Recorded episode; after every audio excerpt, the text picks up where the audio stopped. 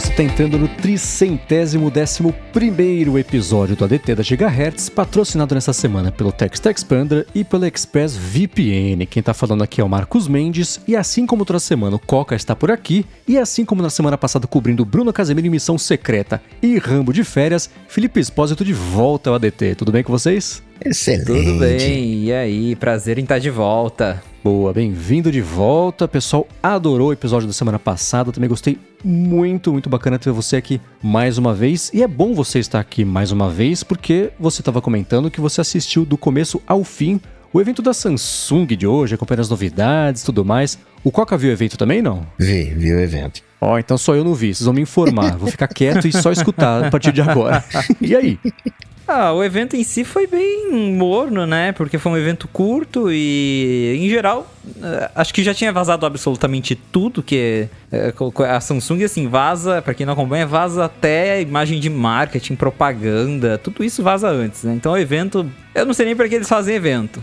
E as novidades também foram bem. Foi um ano bem incremental, não mudou tanta coisa assim. Então foi, foi um evento morno, mas tem aí uma, uma outra coisinha que foi interessante de ver. Teve um, um anúncio, não anúncio de um dispositivo de realidade mista da Samsung, aquela meio cutucada na Apple, né? Então, foi, teve, teve coisas interessantes. É, né? Foi presencial o evento pela primeira vez em o quê? Três anos, né? De um evento da Samsung foi presencial e mas mesmo assim o, os segmentos do evento como por exemplo eles iam chamar um engenheiro tal aí ia pro videozinho num lugar bonitinho ah. então foi, foi um combinado né e pro, provavelmente acho que é o caminho que a Apple eventualmente vai acabar seguindo né ter lá às vezes o Tim Cook no palco mas fazer esses segmentos gravados, porque é, fica bonitinho, né? Toda aquela edição, aquelas animações. É, e eu, eu, quando eu tava vendo o evento da Samsung, pensei, acho que a Apple vai, provavelmente vai,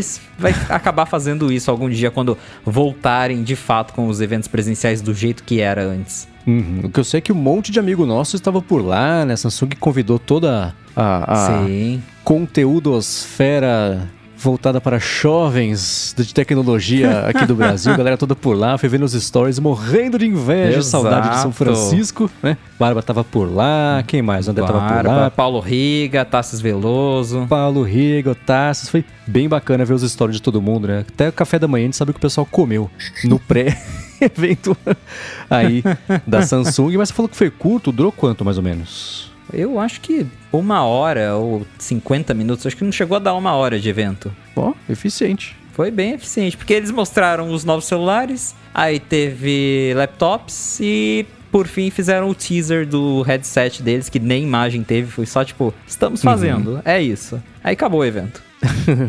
Acho que a gente pode começar falando do headset, porque pode engatar até um papo sobre a, a, Sony, né, que teve um tropeço aí nessa semana com o PlayStation VR. Eles anunciaram basicamente para o mercado que eles estão fazendo parcerias para lançar alguma coisa. Foi mais ou menos essa a minha impressão pelos reviews que eu vi do evento, Exato. o pessoal comentando. É mais ou menos isso? Foi mais ou menos isso. Eles chamaram lá no palco representantes da Qualcomm e da Google, que são as parceiras da Samsung, e falaram: olha, nós três nos juntamos e estamos criando algo de realidade mista que vai rodar uma versão específica do Android para essa tecnologia. E aí falaram também que eles estão se juntando à Meta e a Microsoft para já ter um ecossistema de vários aplicativos para se integrar a essa plataforma nova que eles estão desenvolvendo. Mas não teve imagem, não teve prévia da interface, não teve nada. Foi realmente isso. Falou, olha, estamos fazendo. E o presidente da Samsung disse: é, vai vir muito em breve, antes do que vocês imaginam. Mas também não teve data, não teve nada. Foi só um.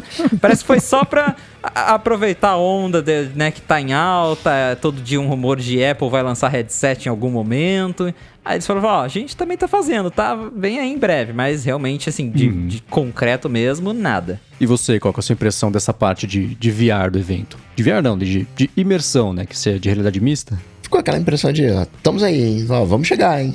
É, é que nem o Android, o Wear OS, que sempre se fala, sempre se fala e, né, e tá engatinhando e, e nunca se viu. Tomara que uh, venha, né, e que né, venha venha direitinho. Mas eu queria saber, Mendes, né, de você especificamente, porque quando eu vi a traseira desse S23, porque ele não tem um. Fazendo, né, comparando com o iPhone, ele não tem aquele quadrado ao redor das câmeras. O S22 tinha uhum. uma, uma bordinha. No S23 não tem. No Ultra, no S22 Ultra, é, não tinha esse, esse recorte e também não tinha o. Também não tem né, no, no S23 Ultra. Mas isso me dá um, um, um nervoso. Embora eu confesse que eu vi um, um, iPhone sendo jogado, um iPhone 14 sendo jogado no liquidificador. Não sei se vocês viram isso. E o iPhone sai, não, obviamente. É do Will It Blend? Eu Will acho que não. eu a mesma coisa. o iPhone ele sai todo, obviamente, né, destroçado. Mas a lente das câmeras sai intacta. E eu tenho uhum. uma noia de pegar o meu iPhone e colocar sempre com a tela para baixo, porque eu não quero que arranhe a lente da câmera. Por mais que eu saiba que a lente da câmera é a coisa mais dura no universo, feita de adamantium, que não arranha por nada.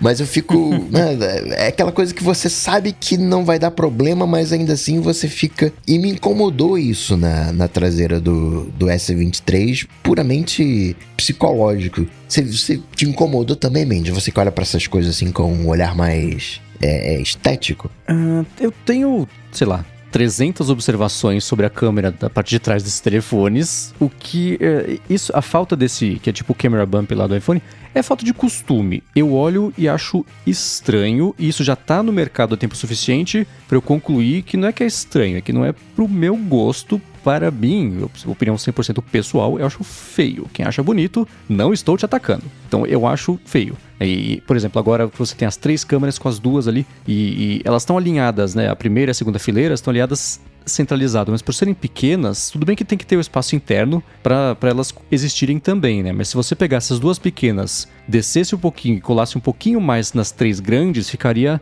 um zigue-zague bonitinho, tipo o logotipo que era da da Sony Mobile, eu acho que era um. um enfim, tinha um zigue-zague ali. Se eu achar o, esse logotipo que eu tô pensando, eu vou colocar na descrição pra galera poder saber do que diabos eu tô falando. Mas entre como que era antes do, de ter esse, o, o retângulo da, das câmeras, no caso dos, dos aparelhos que não era o Ultra da, da linha da Samsung, e esse agora, eu acho que eu prefiro sem esse camera bump, apesar de eu achar feio também, porque a linha inteira tendo essa unidade reforça a, a estética da linha de um jeito positivo, né? Então, é, eu acho que isso, se eles mantiverem isso, que eles mantiveram o, o, o retângulo lá da câmera por uns sei lá, uns 3, 4 anos, né? Que era a identidade da Samsung. Esse retângulo, e agora eles estão que nem tinha o papo de que no iPhone tinha que embrace the notch, eles estão embracing the camera holds. É um, né, pra quem tem tripofobia, deve ser um pesadelo, mas é, é eu acho corajosa a ideia de você pegar o, alguma coisa que é divisiva da parte estética e chamar atenção para ela. Voltamos ao papo do norte, né? Mas é, se, se fosse uma coisa assim, eu compraria? Não, mas porque não é para mim se o iPhone fosse assim, eu pularia essa geração, assim como pulei as gerações todas de touch bar, sei lá, de Mac, coisa assim. Não é feito pra mim, não. Olha, na minha experiência de, igual o Coque tava falando, de virar o celular, eu confio muito em deixar com a câmera para baixo, porque a única vez que eu, eu falei, não, eu, acho que foi sem querer até, que eu virei a tela para baixo, ela riscou. Aí eu falei, nunca mais coloco a tela virada pra Que eu uso sem película, eu uso sem capa, né? Eu tenho Apple Care. Virei Boa. a tela para baixo, olhei pronto, um risco na tela. Então deixa a câmera, que a câmera eu sei, né, que, que é resistente e tudo mais. Agora a tela para baixo eu não coloco. Sobre o design, quando eu peguei o S22 Ultra na mão pela primeira vez, eu também achei muito estranho ter só as câmeras soltas ali. Depois de um tempo você acostuma, mas como o Ultra ele tem, né, aquela a, a periscope e o sensor uh, time of flight, que é o LiDAR, então fica mais aquelas duas bolinhas extras e aí assim, é isso que me causa estranho. Acho que se fosse só as três, igual é agora no S23 normal, acho que eu nem ia reparar. E até acho, acho bacaninha, mas no uhum. Ultra eu também acho, acho um pouco estranho. Que tem aquelas três lentes grandes, aí mais duas do lado ali em cima, e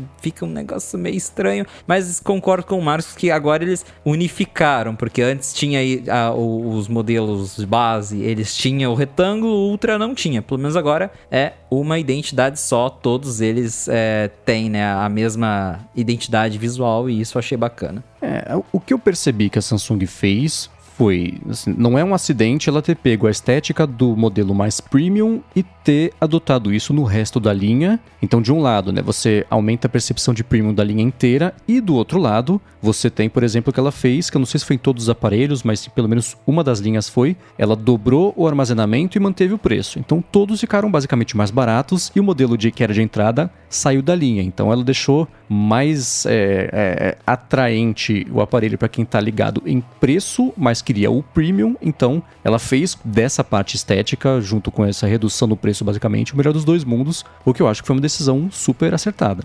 Com certeza, né? ainda mais com tudo ficando mais caro. É, a gente tem rumor de iPhone ficando mais caro, então a Samsung foi lá, dobrou o armazenamento, inclusive está tendo promoção agora para quem comprar na pré-venda que você compra um e eles te dão, né, mais, mais armazenamento. A Samsung faz um monte de promoção, tava conversando sobre isso com, o, com o William hoje e eu falei, caramba, né, a gente, a gente gosta de Apple, a gente compra iPhone, mas comprar a, a, a pré-venda de iPhone é você tem que implorar para você comprar um, você tem que falar, eu quero te dar dinheiro, Apple, e a Apple fala, não tem iPhone para você, não tem nada. Você compra iPhone sem nada, sem acessório, sem carregador. A Samsung tá aqui, tá dando desconto, tá dobrando armazenamento, tá dando acessório, tá dando tudo. É, é vida, é, nossa vida é complicada, né? Mas realmente a Samsung nessa parte de, de preço é, é bem agressiva.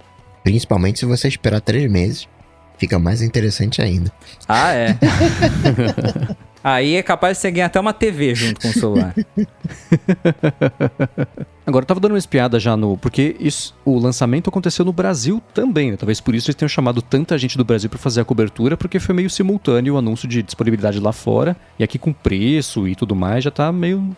O Ultra também? Sim, todos, todos os telefones já estão em pré-venda no Brasil. Isso também me impressiona. É Olha, Segundo beleza, o que eu li no Tecnoblog, é a primeira vez que a Samsung faz um lançamento simultâneo com o Brasil. Inclusive, é, né? parece né? que já tem em uma das lojas Desculpa. flagships de. É, é né? em uma da, das lojas flagship de São Paulo, parece que já tem o S23 em exposição. Eu vi uma galera Olha, postando. Legal, então, hein? Será é. que é do Shopping e, e, e, isso, talvez, e tem uma loja bacana da Samsung lá. Isso, isso eu acho bacana da Samsung, porque eles realmente é, investem no mercado nacional, né? Eles, os aparelhos são montados aqui, eles se esforçam para trazer rápido, eles localizam mais os preços, né? Eles tentam espremer um pouco mais para tentar, né, ver se sai mais. E é, é, algo que a Apple, por exemplo, já não se importa tanto. Se chegar, chegou. Se não chegar, problema de vocês. E, e a vida segue, né? É, né? Não é à toa que a Samsung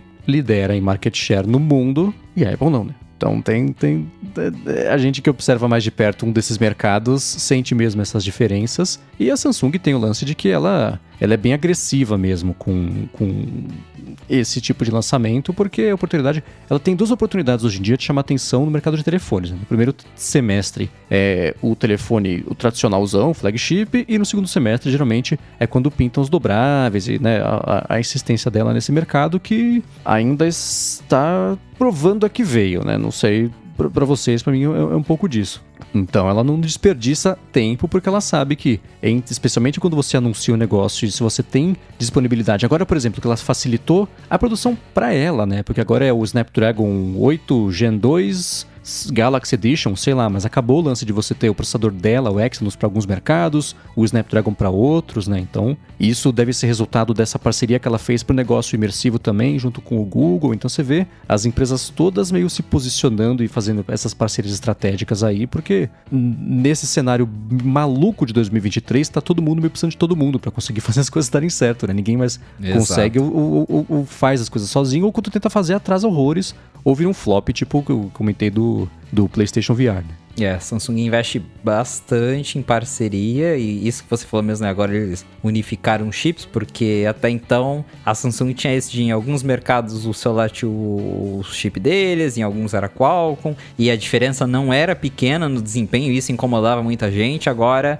eles universalizaram, e aqui no Brasil mesmo, né? É que é, antigamente que até o S21 é, era vendido com o chip da Samsung, e aí a partir do S22 começou a vir Qualcomm, e agora eles confirmaram que a mudança foi global e que eles firmaram com a Qualcomm para produzir os chips novos. E inclusive agora o, com a GPU nova do S23, e é o mesmo chip para toda a linha, eles vão ter Ray Tracing, que era algo uhum. rumorado pro A16 do iPhone 14, não veio, e tem rumores que vai vir no chip A17 do, dos iPhones de 2023. E a Samsung saiu na frente, embora é, eles mesmos digam, né, é o chip mais rápido de telefones Android. O A16, né, do, iPhone continua sendo mais rápido do mercado e tudo mais em benchmarks, mas tá aí, né, uma tecnologia nova que a Apple não conseguiu lançar a tempo e a Qualcomm com a Samsung estão entregando agora Ray Tracing num celular. E tem jogo para se aproveitar disso?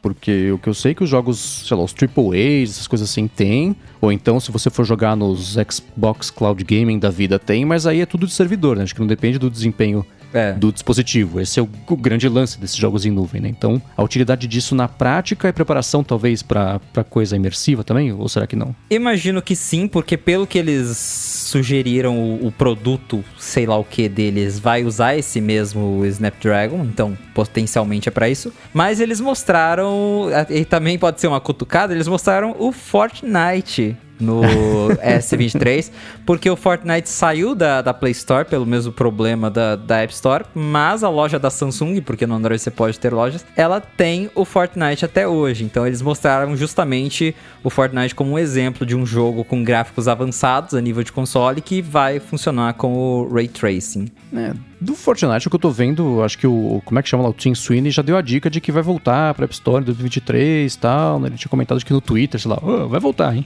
Então, pode ser parte de uma campanha de PR deles pra pressionar ainda mais a Apple em tribunais, mas pode ser que alguma coisa esteja acontecendo mesmo nesse sentido, porque, sei lá, depois que eu parei de fazer o loop matinal, eu parei de ter contato com muitas notícias dessa coisa mais de, de, de dia a dia dessa picuinha específica. E mesmo Sorte não acompanhando.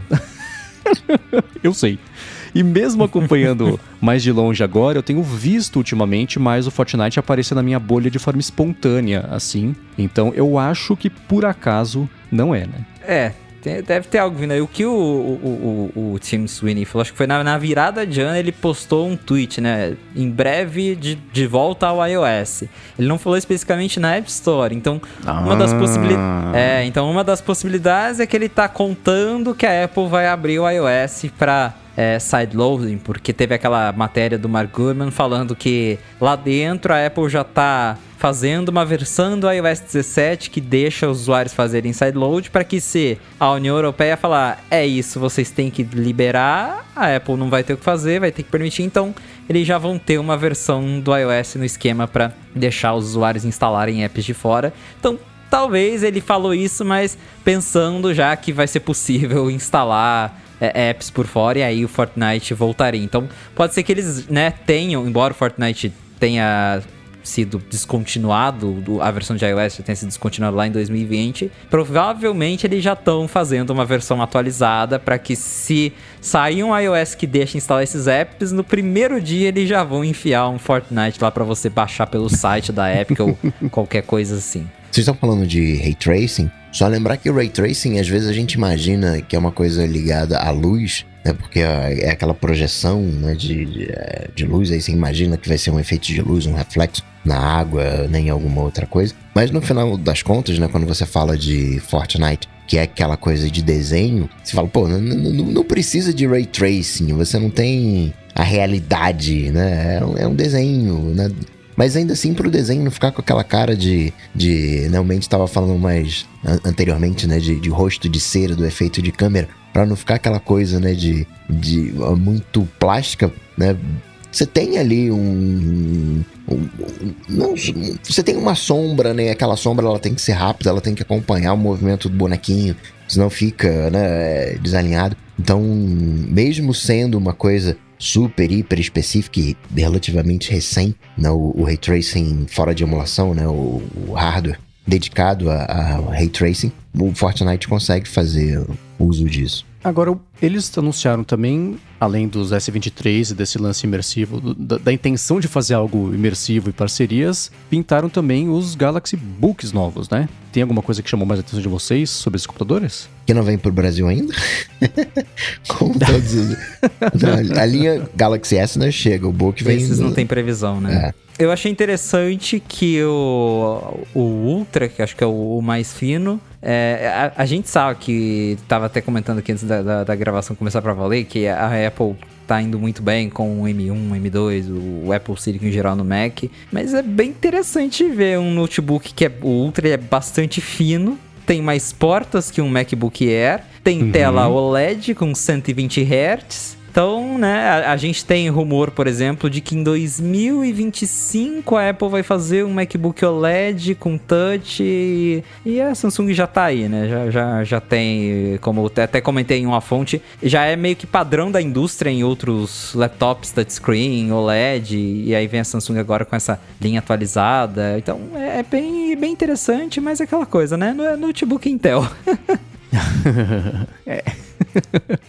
Tem a linha é, 360, né? Tem na nova, né? Tem o Book 2 Pro 360 também. Mas naquela linha força na barra de dobrável, né? A, de tenda, né? A tela dobra para trás como se fosse um caderno. É, exatamente. Tem esse modelo em que ele, ele meio que dobra para trás. E até também me pergunto com esses rumores de Mac Touch se a Apple vai fazer algo assim, ou se vai ser só o touchscreen no modelo que a gente já tem hoje. Mas para designer mesmo, eu acho que é até bacana, né? Que você consegue deixar ele meio inclinado, como se fosse um tablet mesmo. Funciona com a, com a S Pen. A galera que desenha deve achar legal. É, eu achei interessante a ideia da versão Ultra que é isso tudo que vocês comentaram, nessas specs bacanas, mas começa em 2.400 dólares, né? Então você vê que eles estão direcionando mesmo para brigar lá em cima na, na, nesse segmento do mercado, mas com especificações que a galera de, de PC, de Windows, está mais acostumada a lidar, enfim, é aquele lance todo de tem a placa lá RTX 4050, né, isso tudo. Então, esse sim, dá para você comprar e não tem muita dúvida de que se você quiser rodar um jogo bacana, ele vai rodar, né? Ou pelo menos eu acho, não sei. Não sou gamer e não sou micreiro, então posso estar falando grande bobagem aqui. Bom, passado aqui o evento da Samsung, vamos começar com os follow-ups em relação ao que a gente comentou na última semana ou nas últimas semanas. Mas antes disso, eu vou tirar um minutinho do episódio para agradecer ao Text Expander que está mais uma vez patrocinando aqui o ADT com desconto ainda por cima para quem escuta o podcast e quer poupar vida, como diria o Coca, porque o Text Expander serve justamente para isso. Se você tem que escrever, digitar textos repetitivos, desde o seu nome completo até um que envolva o seu trabalho, resposta padrão de e-mail, por exemplo, coisa assim, o Text Expander resolve isso para você com pequenos atalhos de texto que você cadastra lá no Text Expander e você consegue trocar quando você ativa o atalho, digita só esse atalho, ele troca pelo texto completo que pode ser formatado, pode ter negrito, itálico, link, variáveis também, né? Então, para o texto que eu faço de base aqui para o patrocínio, eu tenho já para não falar errado, falar área de transferência era de trabalho, sei lá, coisa assim, eu deixo a variável para qual que é o podcast. Esse aqui, pá, ele gera o texto bonitinho ali com o link, com o podcast que eu estou falando e tudo mais. E isso tudo também com suporte a equipes. Então, se no seu trabalho você está numa empresa que muita gente precisa ter uma versão atualizada de um texto que fica ali meio pré-assado, mas troca um outro detalhe, com o Text Expander está resolvido esse problema. E se você escuta aqui, e você está escutando, então, para você tem desconto de 20% se você assinar o plano anual, o pessoal do Text Expander, acessando o endereço textexpander.com/adt. Você vai ver como é bacana o suporte que eles dão para Windows, para Mac, tem para o iOS também. Né? iOS é bacana que eles têm um teclado específico deles para você ativar quando tiver que colocar o atalho de teclado e voltar depois para o seu teclado normal que está acostumado e tudo mais. Então acessa lá textexpander.com/adt e garante 20% de desconto na assinatura do plano anual para poupar vida. Você vai ver como vai ser útil no seu dia a dia, vai virar quase uma função nativa, encaixa rapidinho no cérebro. Então acessa lá textexpander.com/adt. Muito obrigado Text Expander pelo patrocínio mais uma vez aqui do podcast e pelo apoio a toda a Gigahertz. Valeu. Obrigado Text Expander. Vamos lá. Na semana passada teve a pergunta do Lucas Moraes sobre o quão seguro você conceder acesso para os aplicativos conseguirem acessar o seu iCloud e tudo mais, mesmo usando uma senha específica para cada um. E o Fernando Gomes lembrou a gente que tem uma possibilidade de você verificar os apps que estão usando esse recurso, mas o Coca já tem um asterisco aqui pelo que eu tô vendo. Ali você não está verificando o aplicativo que está usando. Você está verificando o nome que você colocou na hora que criou. assim, então você pode colocar ali o XPTO, vai aparecer XPTO. É uma referência para você. Se você usar certinho e colocar o nome do aplicativo, vai ser um, um indicador de aplicativo. Mas é diferente, por exemplo, quando você faz um, um login com a, a, Apple, que o nome que aparece lá é do aplicativo. Você não editou, não é realmente o nome do aplicativo. Ali é uma, uma tag, né, uma nota que você colocou de referência, que tem que usar certinho, coloca ali o nome do, do aplicativo para depois você, quando quiser revogar, ir lá e revoga. Mas tem gente que vai lá e coloca cria três, né? Mac, iPad e iPhone. tem três senhas específicos. Mac, iPad e iPhone. É, aí não adianta, mas eu vou deixar na descrição aqui o link para quem quiser saber mais sobre isso, porque é bem útil e bem necessário hoje em dia mesmo você fazer esse tipo de coisa. Obrigado, Fernando, por ter mandado esse feedback. E um outro que pintou também, sobre aquele papo bacana que a gente bateu de redes sociais na semana passada, foi o Hugo, que comentando que o Felipe falou, né, do ah, o negócio do baleou no Twitter. Ele falou que deu uma nostalgia dessa época de quando o Twitter baleava. E o Gabriel, você vê, né? Eu, por exemplo, não lembrava que o Twitter tinha um limite de tweets por dia. E o Gabriel não lembrava o que é o baleou. Temos uma geração de pessoas que usam o Twitter que não pegaram nem de raspão essa época. E aí o Hugo explicou para ele que é quando o Twitter caía, basicamente, ficava lá sem capacidade de servidor, aparecia uma baleia sendo né, levitada por vários passarinhos Carregada. ali e tudo mais. Era quando carregada pelos passarinhos, que era quando o Twitter caía bons tempos, mas mais ou menos, né? É, é, bons tempos mais ou menos, que igual eu falei, o Twitter caía, tinha limite de tweets, que depois de um tempo você não podia mais twittar, só podia assistir os coleguinhas conversando. É, a nostalgia baixa, mas que bom que não tem mais isso, né? Apesar de que agora o meu Twitter tá uma bagunça por outros motivos. Mas é, é, é curioso lembrar de, de, desses primórdios, de como a coisa evoluiu. E de certa forma a gente vê isso, até também tava conversando com o William esses tempos. A gente o, o, sentimento com, com o Mastodon de que é o Twitter renascendo também por causa disso, porque o, o, servidor principal do Mastodon ele tem caído várias vezes, porque tem muita gente entrando e tudo mais, e às vezes fica lento e tudo mais, não tem a baleia, mas a sensação é a mesma, de que do nada o negócio morre, você tem que esperar, tem que fechar, dar um tempo, respirar, e depois você volta e consegue usar de novo. Elefantou. Elefantou. Provavelmente deve ter alguma historinha bonita ali de baleia, né? Alguma coisa. É, parece mais aqueles trejeitos, aquelas falas que a gente usa aqui no Brasil, né? Alguma gíria. É, era, é fail whale, se eu não me engano, né? A, a baleia da, uhum. da falha.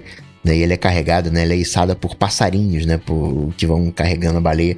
Dando, dando a entender, ó, tá pesado aqui, vamos tirar aqui esse, esse, esse peso. Mas.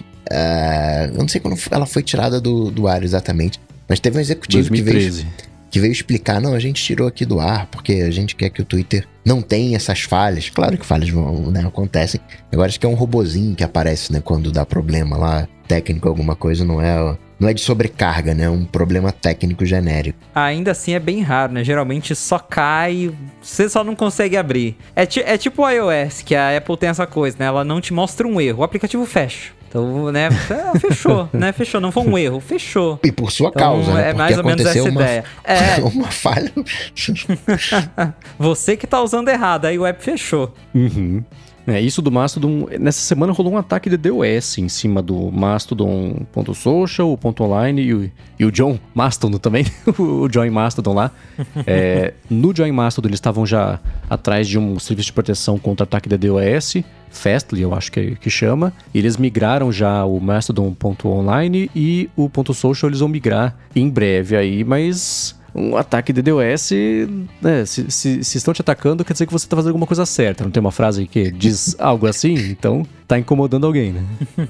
É. Agora, esse lance de, do pessoal, a, a gente especialmente que sempre usa o Twitter para consumir notícias, sempre usava para, como eu comentei, né, parte de loop matinal e tudo mais. E o Marcelo Salvo falou que ele usava o Twitter basicamente também para seguir e se informar só sobre assuntos do interesse dele. Ele falou que até usou o Tweetbot de 2020 até 2022, mas ele quer mudar isso enquanto o Mastodon não engrena, então ele está procurando por bons leitores de RSS e quer saber os que a gente usa. Como é que é esse consumo de vocês? O, o qual que eu sei que usa RSS, mas e você, Felipe? Eu, na verdade, eu tenho o Feedly para acompanhar essas coisas, mas é bem. Minha, minha rotina não é tão organizada assim. Eu confesso que eu sou mais bagunçado com essas coisas. Eu tento usar, é, é tentar usar RSS e tudo, mas no fim das contas, vira uma bagunça e eu vou no jeitão mesmo. Você, Foca. o, o Feedly, ele vai entrar no lugar daquele Google Reader, né? Ele é um agregador de RSS que vai resolver o problema da sincronia. Para você não assinar um feed no Mac e de repente esse feed que você assinou no Mac não aparecer no iPhone, você usava, né? Embora hoje você possa ter sincronia por iCloud, alguns aplicativos têm isso, mas você usava um agregador que fazia esse papel. Você ia lá no Feedly, por exemplo, cadastrava os seus feeds e ele ia manter o que leu, o que não leu. E aí você, né, vários leitores de RSS, você pode colocar não só o RSS em si, mas um agregador de RSS, como o caso o, o Feedly.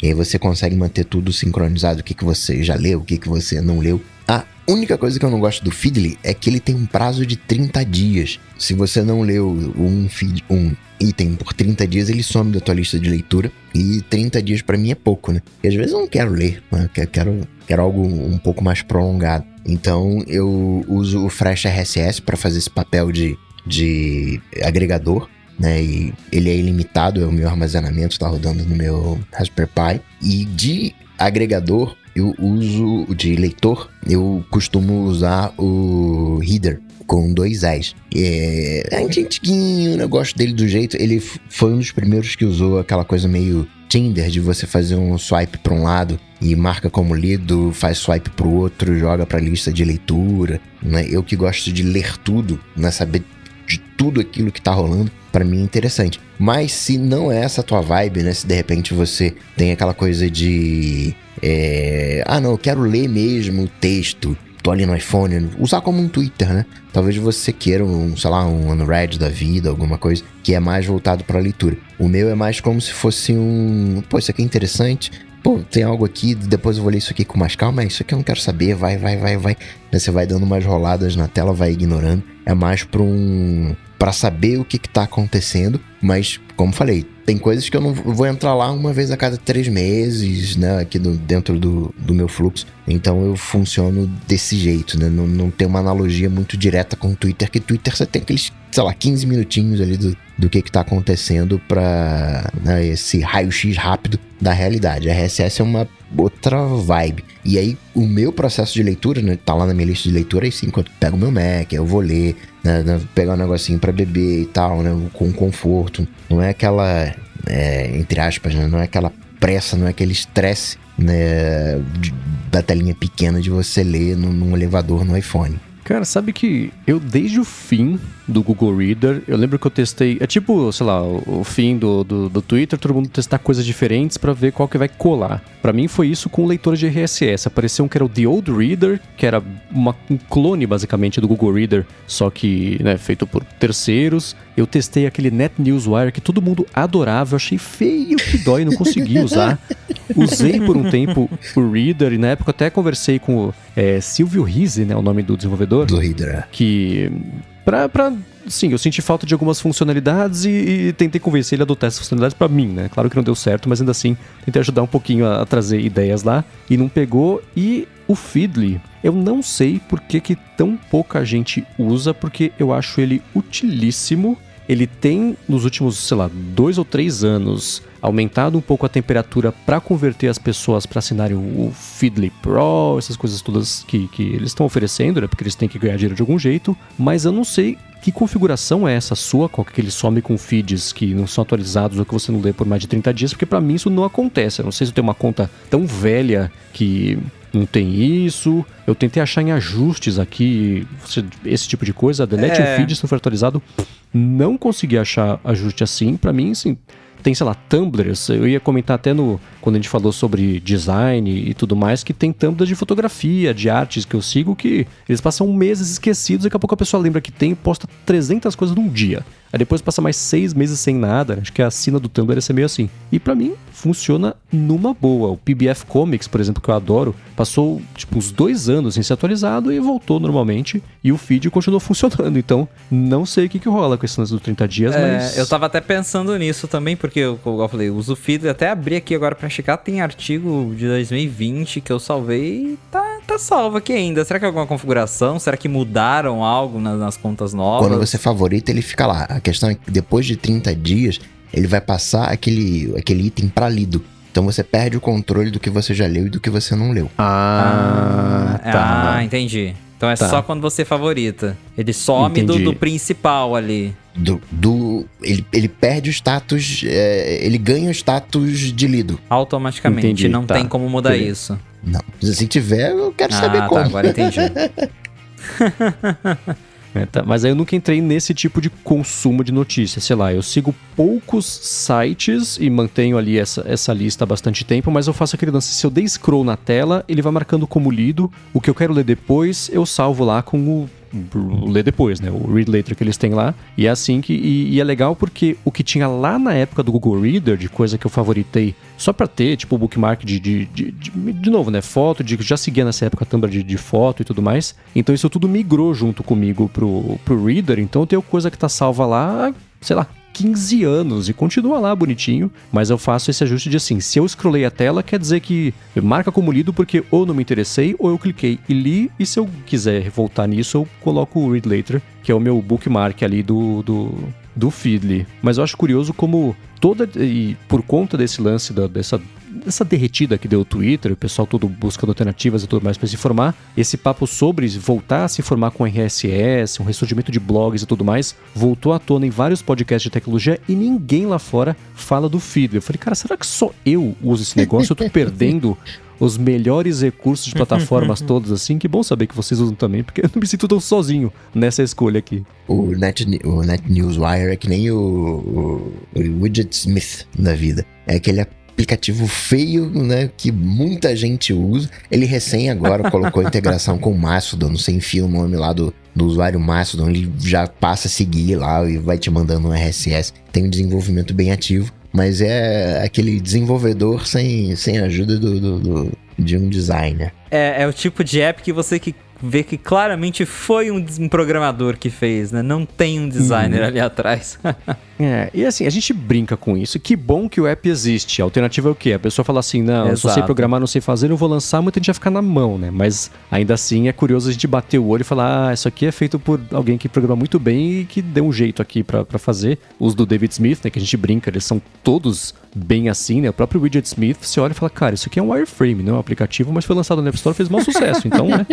funcionou do mesmo jeito, né? Mas é, é curioso mesmo. E o contrário também, né? Você pega alguém que é mais voltado pra design e às vezes eh, pingasga, trava, né? Aquela coisa toda. Então, cada um tem o seu talento e, enfim, né? É, mas é bacana a gente sair da zona de conforto. Eu próprio aprender a programar, né? Então, é, é, é bacana essas evoluções. Agora, vocês Sim. falaram do, do- do lance do Mastodon. Eu, por acaso, por acidente, tô testando o Ivory pra Mac que tá num beta super fechado ainda, mas o que aconteceu foi que acho que de uma madrugada, ou sei lá, esses dias, dia da marmota, todo dia meio igual, não lembro quando que foi. O Paul Haddad, que é o desenvolvedor do, do Ivory, quis mandar pro John Gruber pelo Mastodon uma mensagem direta com o link do Test Flight para Mac. Só que o Mastodon é meio confuso nesse sentido. Ele mandou uma mensagem Sim. pública. Eu estava lá, eu cliquei, ele deu acesso, Ops. tô rodando o Ivory. Na hora ele desativou o link, deu como beta cheio e tudo mais, mas eu tô testando aqui por Olha acidente e só. tá mó legal. Espero que ele libere Marcos pra mais Mendes pessoas. vazando coisas. Tinha que ser do A Fonte, né? Pois é, tá vendo só? Então é aquela mesma história, só que pra Mac agora. Pra quem usava o Twitchbot, tá em casa e tá to- todo bugado, né? A versão que eles falaram assim, né? É um pré pré-alfa, não tem se der certo é a exceção, tá? Esperem que vai dar tudo errado, vai travar, mas tá, tá caminhando, já é bom agora poder tu, tutar, postar a partir do Mac, porque tava meio pentelho usar o Ivory no iPhone, problemas de primeiro mundo, né? Mas enfim. E aí tem que É. usar o Mastodon.social, a plataforma web do próprio Mastodon. Testei um monte de app de Mastodon pra Mac, nenhum. Cada um tinha um, um- um problema que me espetava o olho ou que não funcionava como eu queria, né? E aí, agora com o, o Ivory pra Mac também, tá bacana, viu? Que bom que tá vindo, porque realmente eu também testei alguns apps, não gostei, também não gosto de usar o site deles. E aí eu acabo só usando no iPhone, mas eu passo boa parte do meu tempo na frente do Mac por causa do trabalho, né? São, são 8 horas por dia na frente do computador. Então, no Twitter mesmo, eu sempre uso o Twitter for Mac, mesmo sendo um app meio bugadinho. É um app que tá ali, é só clicar, já abre tudo. Então eu tô sentindo falta de ter um app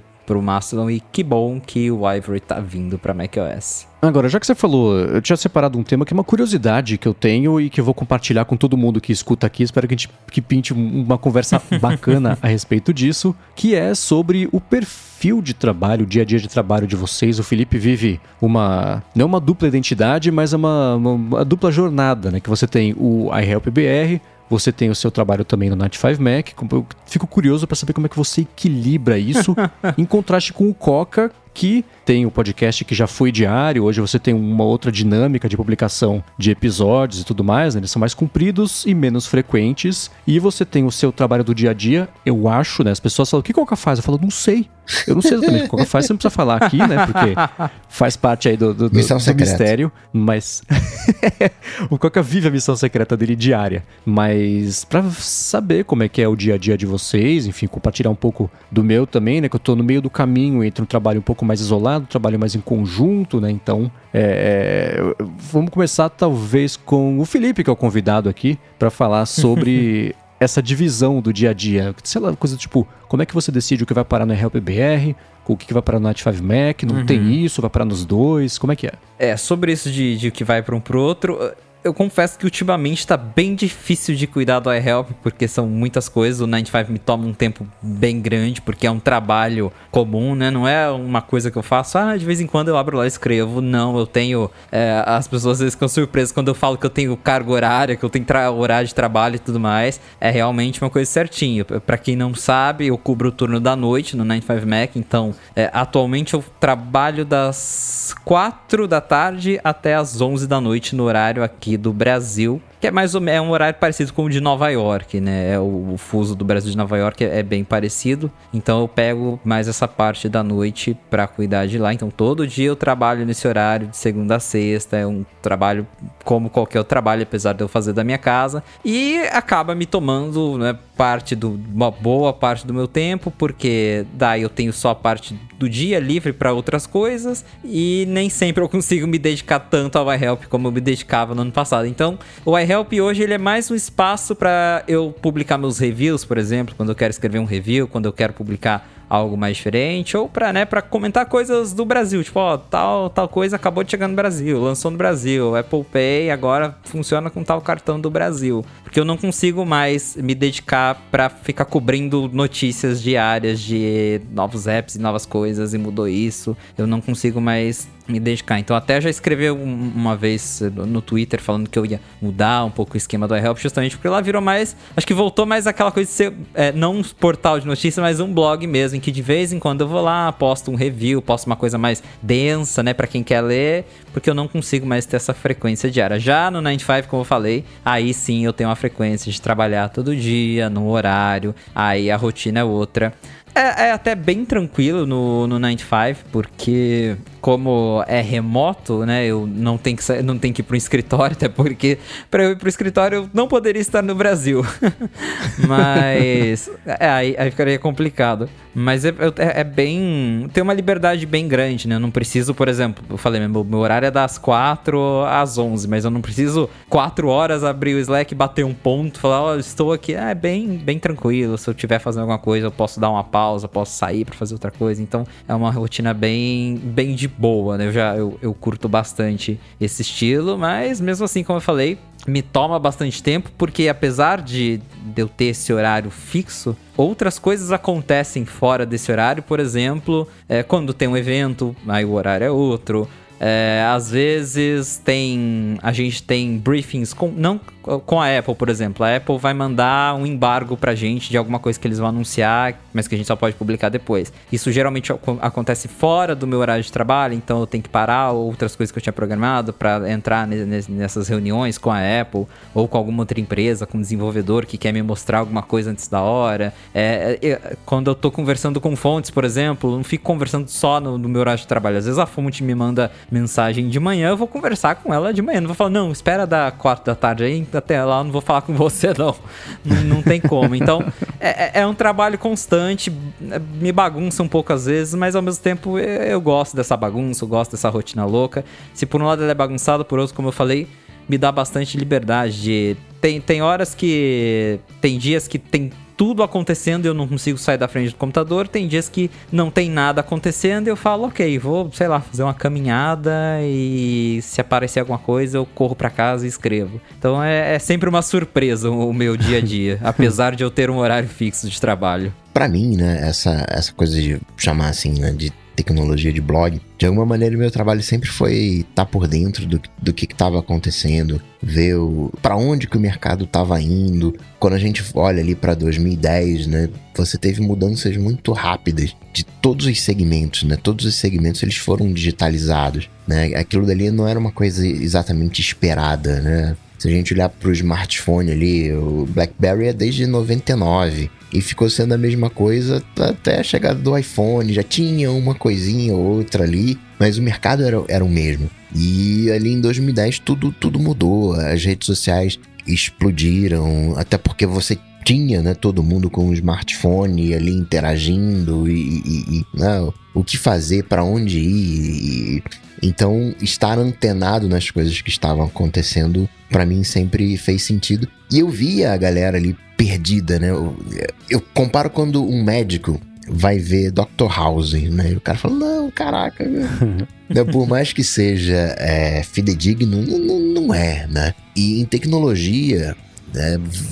claro, quando você tá falando né, numa TV aberta, você tem que colocar o, o, o nível lá embaixo, né? Para que todo mundo entenda. Você. É aquela coisa, né? O IBGE, o Instituto Brasileiro de, de Geoestatística, Geografia e Estatística, sei lá qual, qual é a sigla, mas né, nem eu sei qual é a sigla, né? Exatamente por isso que tem que falar qual é a sigla. Né? Então tem todo um uhum. protocolo de, de, de, de, comunicação, de TV aberta, mas acaba caindo um pouco na, na fantasia, né? Que é um um, um pouco né, do, do, que a gente faz aqui também no, no área de transferência, né, contextualizando as coisas, né? A gente vê um chat GPT e uh, caramba, o, os computadores estão pensando, eles estão aprendendo. Não, não estão pensando.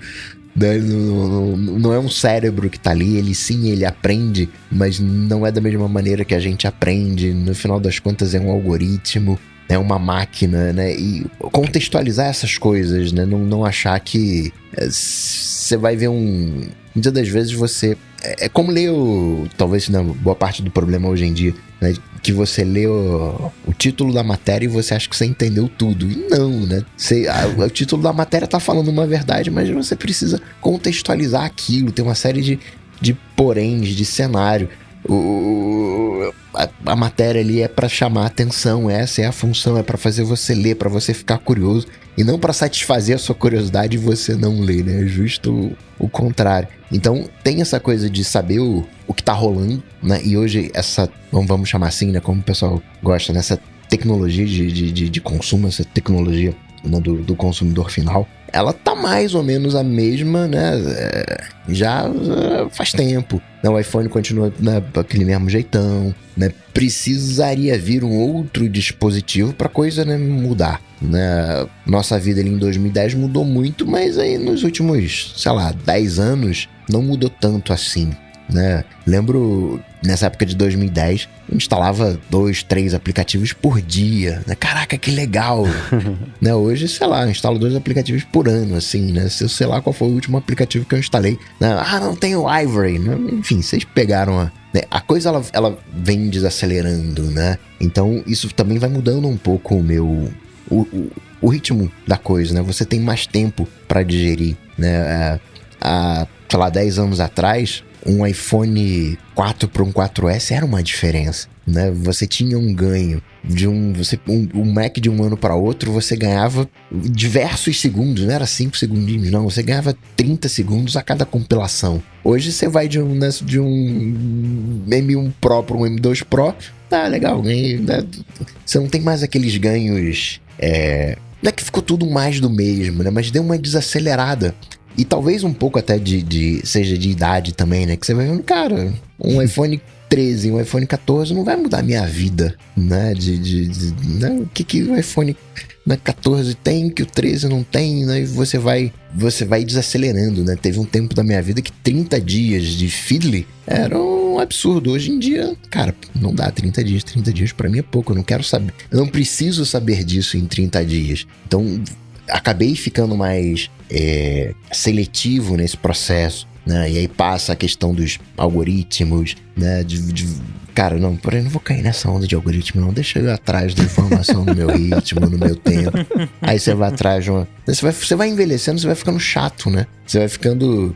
É, nem chato, é. Eu já aceitei. Eu não tô com nenhuma doença, não vou morrer. Quer dizer, vou morrer, mas enfim, tá tudo certo. Mas eu já entendi que eu não vou conseguir ler todos os livros que eu queria na minha vida. Eu não vou conseguir assistir todos os filmes que eu gostaria. Então, o que me resta? Ficar mais seletivo, né? Já que eu não vou conseguir fazer tudo, eu fico mais seletivo. Esse aqui não, né? Esse aqui depois. É, acho que o, o, o momento né, que eu tô vivendo hoje é esse momento da, da seletividade exatamente para poder fazer valer o tempo. Você sente saudade de gravar todo dia? Assim, é, tem uma coisa que é o, hábito de gravar, né? E outra coisa é, você falou, necessidade. Não, você não precisa, não seja que você precisa gravar todos os dias para passar a informação que você quer passar e o conteúdo que você quer passar, mas o Coca que grava podcast sente saudade e vontade de gravar todo dia ainda? Ou isso também deu uma desacelerada? Uma desacelerada é ótimo, né? Deu também uma desacelerada. Quando o processo começa, né, eu lembro, eu tenho muito essa coisa de conversar comigo mesmo. E eu defendo que todo podcaster solitário, ele conversa consigo mesmo. E no início, no início, era aquela coisa meio de. que às vezes a gente uh, vê ainda surgindo experimental. Não, não, vou gravar enquanto eu corro enquanto eu tô correndo, eu tô pensando umas coisas, eu vou gravar enquanto eu tô no trânsito. E é legal e funciona durante um tempo. Mas depois você né, começa aquela escadinha da profissionalização. E aí aquilo que você fazia enquanto fazia uma outra atividade, opa, peraí, não, isso aqui eu preciso pensar melhor, isso aqui eu preciso é, digerir. Aquilo vai começa a, a, a tomar tempo né, aquelas conversas simplórias de alguma maneira que você tinha com você mesmo na sua cabeça, você precisa elaborar mais, né? Hoje né, eu tenho aqui um, um, um grafo de tomada de decisão para os pontos que eu vou avaliar né, das situações. Então não, não é uma coisa mais tão, é, digamos assim, natural, né? Não é uma coisa, não é uma conversa de bar, né? A coisa ela vai ficando uh, séria, né? E, e, vai tendo desdobramentos. Em função disso, você tem que participar. Em função de uma coisa que você falou, te convidam para participar de outras coisas. E aí, quando você está participando daquelas outras coisas, na verdade, está tomando tempo daquilo que você fazia antes, né? Então a coisa ela vai tendo um, né, um, um desdobramento, né? Que eu digo que dá saudade, dá, dá saudade, né? É mó legal, mas é um outro tempo, né? É uma outra é uma outra necessidade, né? Hoje tá tendo uma correria aí pra galera entender o Mastodon, muita gente não consegue entender o Mastodon. Em 2010 a galera não conseguia entender nada, né? Porque era o Facebook, era Twitter, era tudo isso acontecendo ao mesmo tempo. Depois a gente aprendeu, né? Ou não, né? Porque deu, deu uma série de coisas erradas, né? Eu não imaginava lá em 2000 e... Né, quando começa naquele rascunho né, de, de rede social. Pô, caramba, o futuro é, é, é rede social, né? Aquela época, não, o futuro é mobile, o futuro é isso, o futuro é aquilo outro. E a gente vê que a internet não gerou, né? Todo mundo hoje está conectado e informado. Não, hoje é só era da informação rápida. O que mais tem é coisas erradas por aí, né? Vários mitos caíram Mito que médico é inteligente. Caiu agora, né? Médico não é inteligente. Ah, não, mas o meu é. Eu sei que o, seu, o único médico que é inteligente é o seu. Né? O seu é, é inteligente. Mas a partir do momento que você vê dois grupos e tão de médicos estão brigando entre si, né? E, e, vamos dizer assim que não estão brigando exatamente dentro do, do protocolo científico, você vê que né, né, né, tem alguma coisa ali. Então, nesse aspecto, né, foi uma grande decepção e, e também isso dá um, um, desalento, né? Caramba, Né? Então tem um, um, um, conjunto de coisas, né? De caramba, eu vou entrar nessa rede social, só vai ter cara, besteira aqui. Vou ficar quieto aqui, ficar aqui no meu cantinho que eu vou ser mais feliz. O Coca tinha comentado isso do dessas AIs e dos bots, né? De, de ah, isso vai isso pode. Tem uma discussão agora né, de se isso pode substituir nosso trabalho e isso já foi discussão na nossa empresa, né? Tipo, tá, e aí? A gente faz texto, tem AI aí que faz matéria. Mas. E também concordo com o Coca, que por mais que, que essas AIs consigam, o que, que talvez algumas pessoas não percebam, mas sim, as AIs elas podem dar uma notícia. Acho que isso daqui já, já tá se tornando uma realidade e vai se tornar cada vez mais realidade. Uma AI pode construir uma notícia, mas uma AI nunca vai te traduzir essa notícia porque justamente a gente raciocina, a gente tem ponto de vista, a gente tem é, opiniões sobre as coisas. E é isso que uma AI não tem. Uma AI não tem uma opinião. E é isso que a gente tem investido, por exemplo, que é algo que até a gente falou no último ADT sobre a gente dar muita opinião nos textos do 95 Mac. Os nossos textos sempre, quase sempre no finalzinho vai ter lá um 95 Mac Take, vai ter ou um artigo inteiro de opinião, porque é isso que é, é, o que a gente consegue fazer que o AI não consegue, é, é, dar opinião. E enquanto tem gente que não gosta de, de dar opinião, isso eu, eu particularmente é o que eu mais gosto, é saber, é, é, ver pontos de vista. Eu acho isso muito legal e gosto de dar os meus também. É, de você escrever uma notícia e, e falar: olha, é, a, a, notícia é essa e a gente aqui acha que isso é legal por esses motivos, acha que isso não é legal por esses motivos, acha que isso vai dar certo por causa disso. Como, por exemplo, o, o caso da. Essa semana eu escrevi sobre a Netflix que tá expandindo aquela coisa de bloquear o compartilhamento de senha e tudo mais. É, e isso qualquer AI poderia gerar uma matéria sobre isso, né? Falar, ah, Netflix está expandindo lá o bloqueio de senha e tudo mais. Mas aí a gente que é jornalista, a gente entra, não, acho que numa questão de, de, de ir o além, né? Explicar por quê, por que, que ela tá fazendo isso. Ó, ela não fala por quê, mas provavelmente é porque lá atrás ela, tá, ela perdeu não sei quantos assinantes e, e isso vai levando uma coisa a outra, ela tá perdendo dinheiro e isso é uma forma, né? E aí você vai destrinchando o assunto e tudo mais. Então eu acho que o, o nosso papel é, é muito fundamental por conta disso, de realmente gente, a, a, gente ir além de só falar o que tá acontecendo, mas de, de, dar o nosso ponto de vista. Pô, tá fazendo isso, mas vai de questionar, né? Vai dar certo? É, é o que eu, eu, inclusive escrevi isso na matéria, né? Tipo, tá, Netflix tá tentando isso, vai. Ela acha que bloque, que barrando o compartilhamento de senha ela vai recuperar a receita dela, mas vai funcionar? Será que as pessoas vão continuar assinando depois que ela bloquear o compartilhamento de senha, né? Vai adiantar alguma coisa?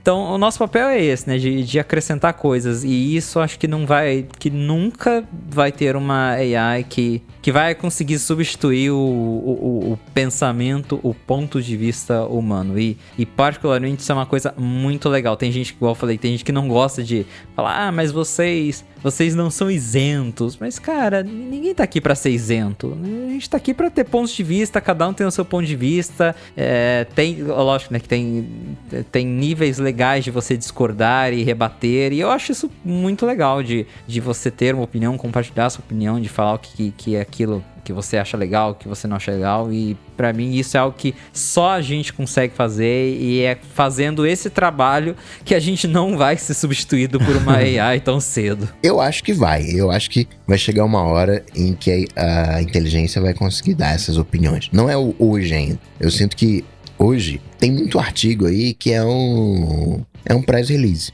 né? Que a pessoa pega faz uma versão do press release. Esse tipo de artigo é um artigo para inteligência artificial, né? Um artigo com opinião, né? Acho que fica mais para o futuro. E eu digo isso porque você chega lá no, no, no chat GPT e fala, faz um plano de governo para o Brasil. Ele vai fazer. Faz uma reforma tributária para o Brasil. Ele vai fazer. E dependendo da sua visão política, né, você vai dizer, caraca, tá certo, é isso aqui mesmo. Ou você vai dizer que não, né? Caraca, tá tudo errado. Mas por quê? Porque o que tá ali, naquele hum, escrito, é, de alguma maneira veio da internet. Né? Então, se você concordar com aquela fonte de ah, se a EF souber fazer a seleção de fonte, assumindo que ela, entre aspas, não aprendeu aquele conteúdo. Pode gostar ou não, mas enfim, acho que vai chegar num momento em que vai fazer sim a, a opinião, vai entender quem é você, vai escrever um texto para você. O 95 Mac ele faz um trabalho, quer queira, quer não, de massa, né? Ele não é individualizado. E vai chegar um momento em que a IA vai escrever um texto para você, falando os pontos de vista que você precisa uh, se alertar né? Para onde você. O jeito que o seu cérebro funciona, ele vai olhar para essas coisas daqui e você não precisa de ajuda para entender essas coisas daqui. Mas você precisa olhar para essas outras coisas aqui para ter um ponto de vista mais global. Mas aí já é um entendimento de você, enfim, é, fica mais, mais pro futuro. Acho que nesse momento é, você vai. O pessoal fala, né? Vai elevando a barra. Né? Vai elevando a barra, vai elevando a barra. E hoje, o que precisa, né? É o 95 Max opinativo. Mas amanhã vai precisar mais, mais. E assim. Com certeza. Vai ter gente que vai ficar pelo, pelo meio do caminho. Né? Tem gente que acha que é uma coisa ruim. E é uma coisa ruim, né? Do ponto de vista social, de empregos, né? Dói o meu coração. Mas é assim que é feita a evolução. Né? Que agora tá numa velocidade mais rápida. Talvez tivesse que ser mais lento para as pessoas se adaptarem, mas hoje está num outro ritmo. Essa parte da, da reportagem opinativa é uma coisa que eu tinha reparado mais que o 95 Mac estava investindo mais, né? Isso aqui é o que aconteceu. Nossa opinião. Aí vem contexto e um pensamento crítico em cima, né? Isso vai ser. É, é, é que é difícil. É, é, é o Coca comentou, né? Vai ter artigo opinativo feito por IA. Claro que vai. Eu, eu tô testando aqui agora, o chat GPT. Eu falei assim: escreva um post criticando o fato da Apple ter lançado o HomePod novo. Ele escreveu, tá falando do preço, tá falando da qualidade, tá falando de alcance. Sim, tudo que a gente viu de verdade acontecer, ele pegou os textos lá de 2020 21, que é até onde ele vai, uhum. e escrever. Você pode. É que nem o Coca fala, que ele tem um, ele, o amigo, e o amigo fala assim: Você acha que eu preciso comprar isso aqui? O Coca fala assim: Tá, depende, né? Você quer que eu te convença a comprar ou que eu te convença a não comprar? Eu tenho, eu tenho é, argumentos dos dois lados. Né? Dá pra falar assim: escreva um post elogiando o HomePod e um criticando o HomePod. Ele escreve. O ponto é que esses textos, por enquanto, estão todos muito pasteurizados, cheios de clichês, tá tudo muito superficial, né? Não existem insights novos criados a partir da geração de um conteúdo feito com todo o conhecimento da humanidade, mas que ele só mastiga, como comentei no área de trabalho essa semana. Ele rumina, regurgita uma coisa, um remix do que já existe. Não é um artigo novo, uma opinião nova. E isso, a gente, por enquanto, tem essa, essa vantagem versus uh, as IAs e tudo que parece que vai substituir um filão do mercado, mas é, por exemplo, assim, no uh, post de Apple lançou o segundo beta do iOS do 16.1.4. Assim, né, todo mundo visualiza, pense num post que como é que é, a Apple lançou hoje o terceiro beta, a gente sabe que o iOS 16 tem essa melhoria, essa melhoria, a gente vai ficar de olho nos betas aqui, se pintar alguma coisa relevante, a gente conta para vocês. É sempre o mesmo post. Isso pode ser substituído por uma IA, né? Eu imagino, não sei sei, não sei nem se o filho pode falar, mas que deva ter já um tipo text expander, né? Tem um texto pré-assado ali, você troca uma outra variável e você publica, porque tem. essa é a notícia, né? e não tem assim, não, você pode escrever um artigo opinativo de três páginas a respeito do beta e tal, mas não precisa, né? Então, tendo uma IA escrevendo isso, libera tempo pro resto, que é mais interessante para quem tá Exato. lendo e para quem tá gerando, né? E aí fica mais bacana, literalmente nesse caso, para todo mundo, né? É, exatamente. A, a, a IA, inclusive, é isso. Ela, é, nesses casos, ela pode ajudar a gente a se livrar de um trabalho para focar em outras coisas. E isso é, pode ser muito bom e a gente pode aproveitar ela para melhorar nosso trabalho. Esses textos mesmo são textos batidos, que são textos que a gente escreve, tem que publicar toda semana. Tem um beta toda semana. É, se a gente for tentar inventar um texto novo para falar, ah, a Apple acabou de lançar um beta, baixa lá se você é desenvolvedor. É a mesma coisa, é trocar o número e postar de novo. Porque a gente tem outras coisas para focar, a gente tem outros trabalhos, é, outros textos mais densos para fazer. E a AI pode justamente ajudar a gente a se livrar desse tipo de trabalho para focar na, nas coisas mais densas. E aí eu também concordo com o Marcos de que é, a, a, acho que a, a nossa vantagem é, em frente à AI quando a, opinião é justamente isso de ter é, conseguir formalizar opiniões novas e em tempo real. Porque a, a IA agora, por exemplo, para ela formar uma opinião, ela está se baseando em coisas antigas que já existem. Mas se eu, por exemplo, estou assistindo a um evento ao vivo, eu posso formalizar uma opinião ali mesmo e já discorrer sobre que é algo que hoje, né, e, e pelo menos parece que não é algo que vai acontecer tão em breve assim. O AI ainda não consegue, né? Tá assistindo algo ao vivo e já materializar ali uma opinião, mesmo que copiada de outra coisa, porque ela ainda depende de ter um banco de dados de coisas que vieram lá de trás para formalizar. Então, no momento, né, é o, o que o Coca DJ levar a barra é isso. Ele levou a barra aqui já para fazer esses textos automáticos, isso o AI já tá conseguindo fazer. A gente tem que ir lá, tem que ir com opinião e tem, e tem que ser ágil, tem, então vai elevando, né? Mas por enquanto a gente ainda tem essa vantagem de conseguir pensar na hora e, e formalizar essa opinião na hora. O, o que eu sinto é, é, que tem muito aquela coisa de IA versus ser humano. Não, vai ocupar o lugar do ser humano. Ah, legal, ela não acessa a internet. Então ela não sabe quais são as características do último HomePod. Haha, ganhei dela. Mas eu acho que é mais um lance de, assim, o ser humano que não usa IA versus o ser humano que usa. Acho que a IA é uma ferramenta. É, o Felipe com IA, ele é melhor ou pior sem o Felipe sem IA? É, o Felipe com IA. Eu não quero transformar isso numa competição, mas enfim. Uh, o Felipe com IA, ele é melhor ou pior do que o Fulaninho sem IA? O Fulaninho com IA é pior ou melhor do que o Felipe sem IA? Acho que é, cabe a gente, né? A gente né, tá imaginando que a IA vai tomar o nosso lugar e não vai. A gente vai. Ah, o, não sei que lá da redação de não sei quem mandou não sei quantos mil funcionários embora porque agora é uma IA que faz. Não, tem um carinha que está escrevendo aqueles textos com IA.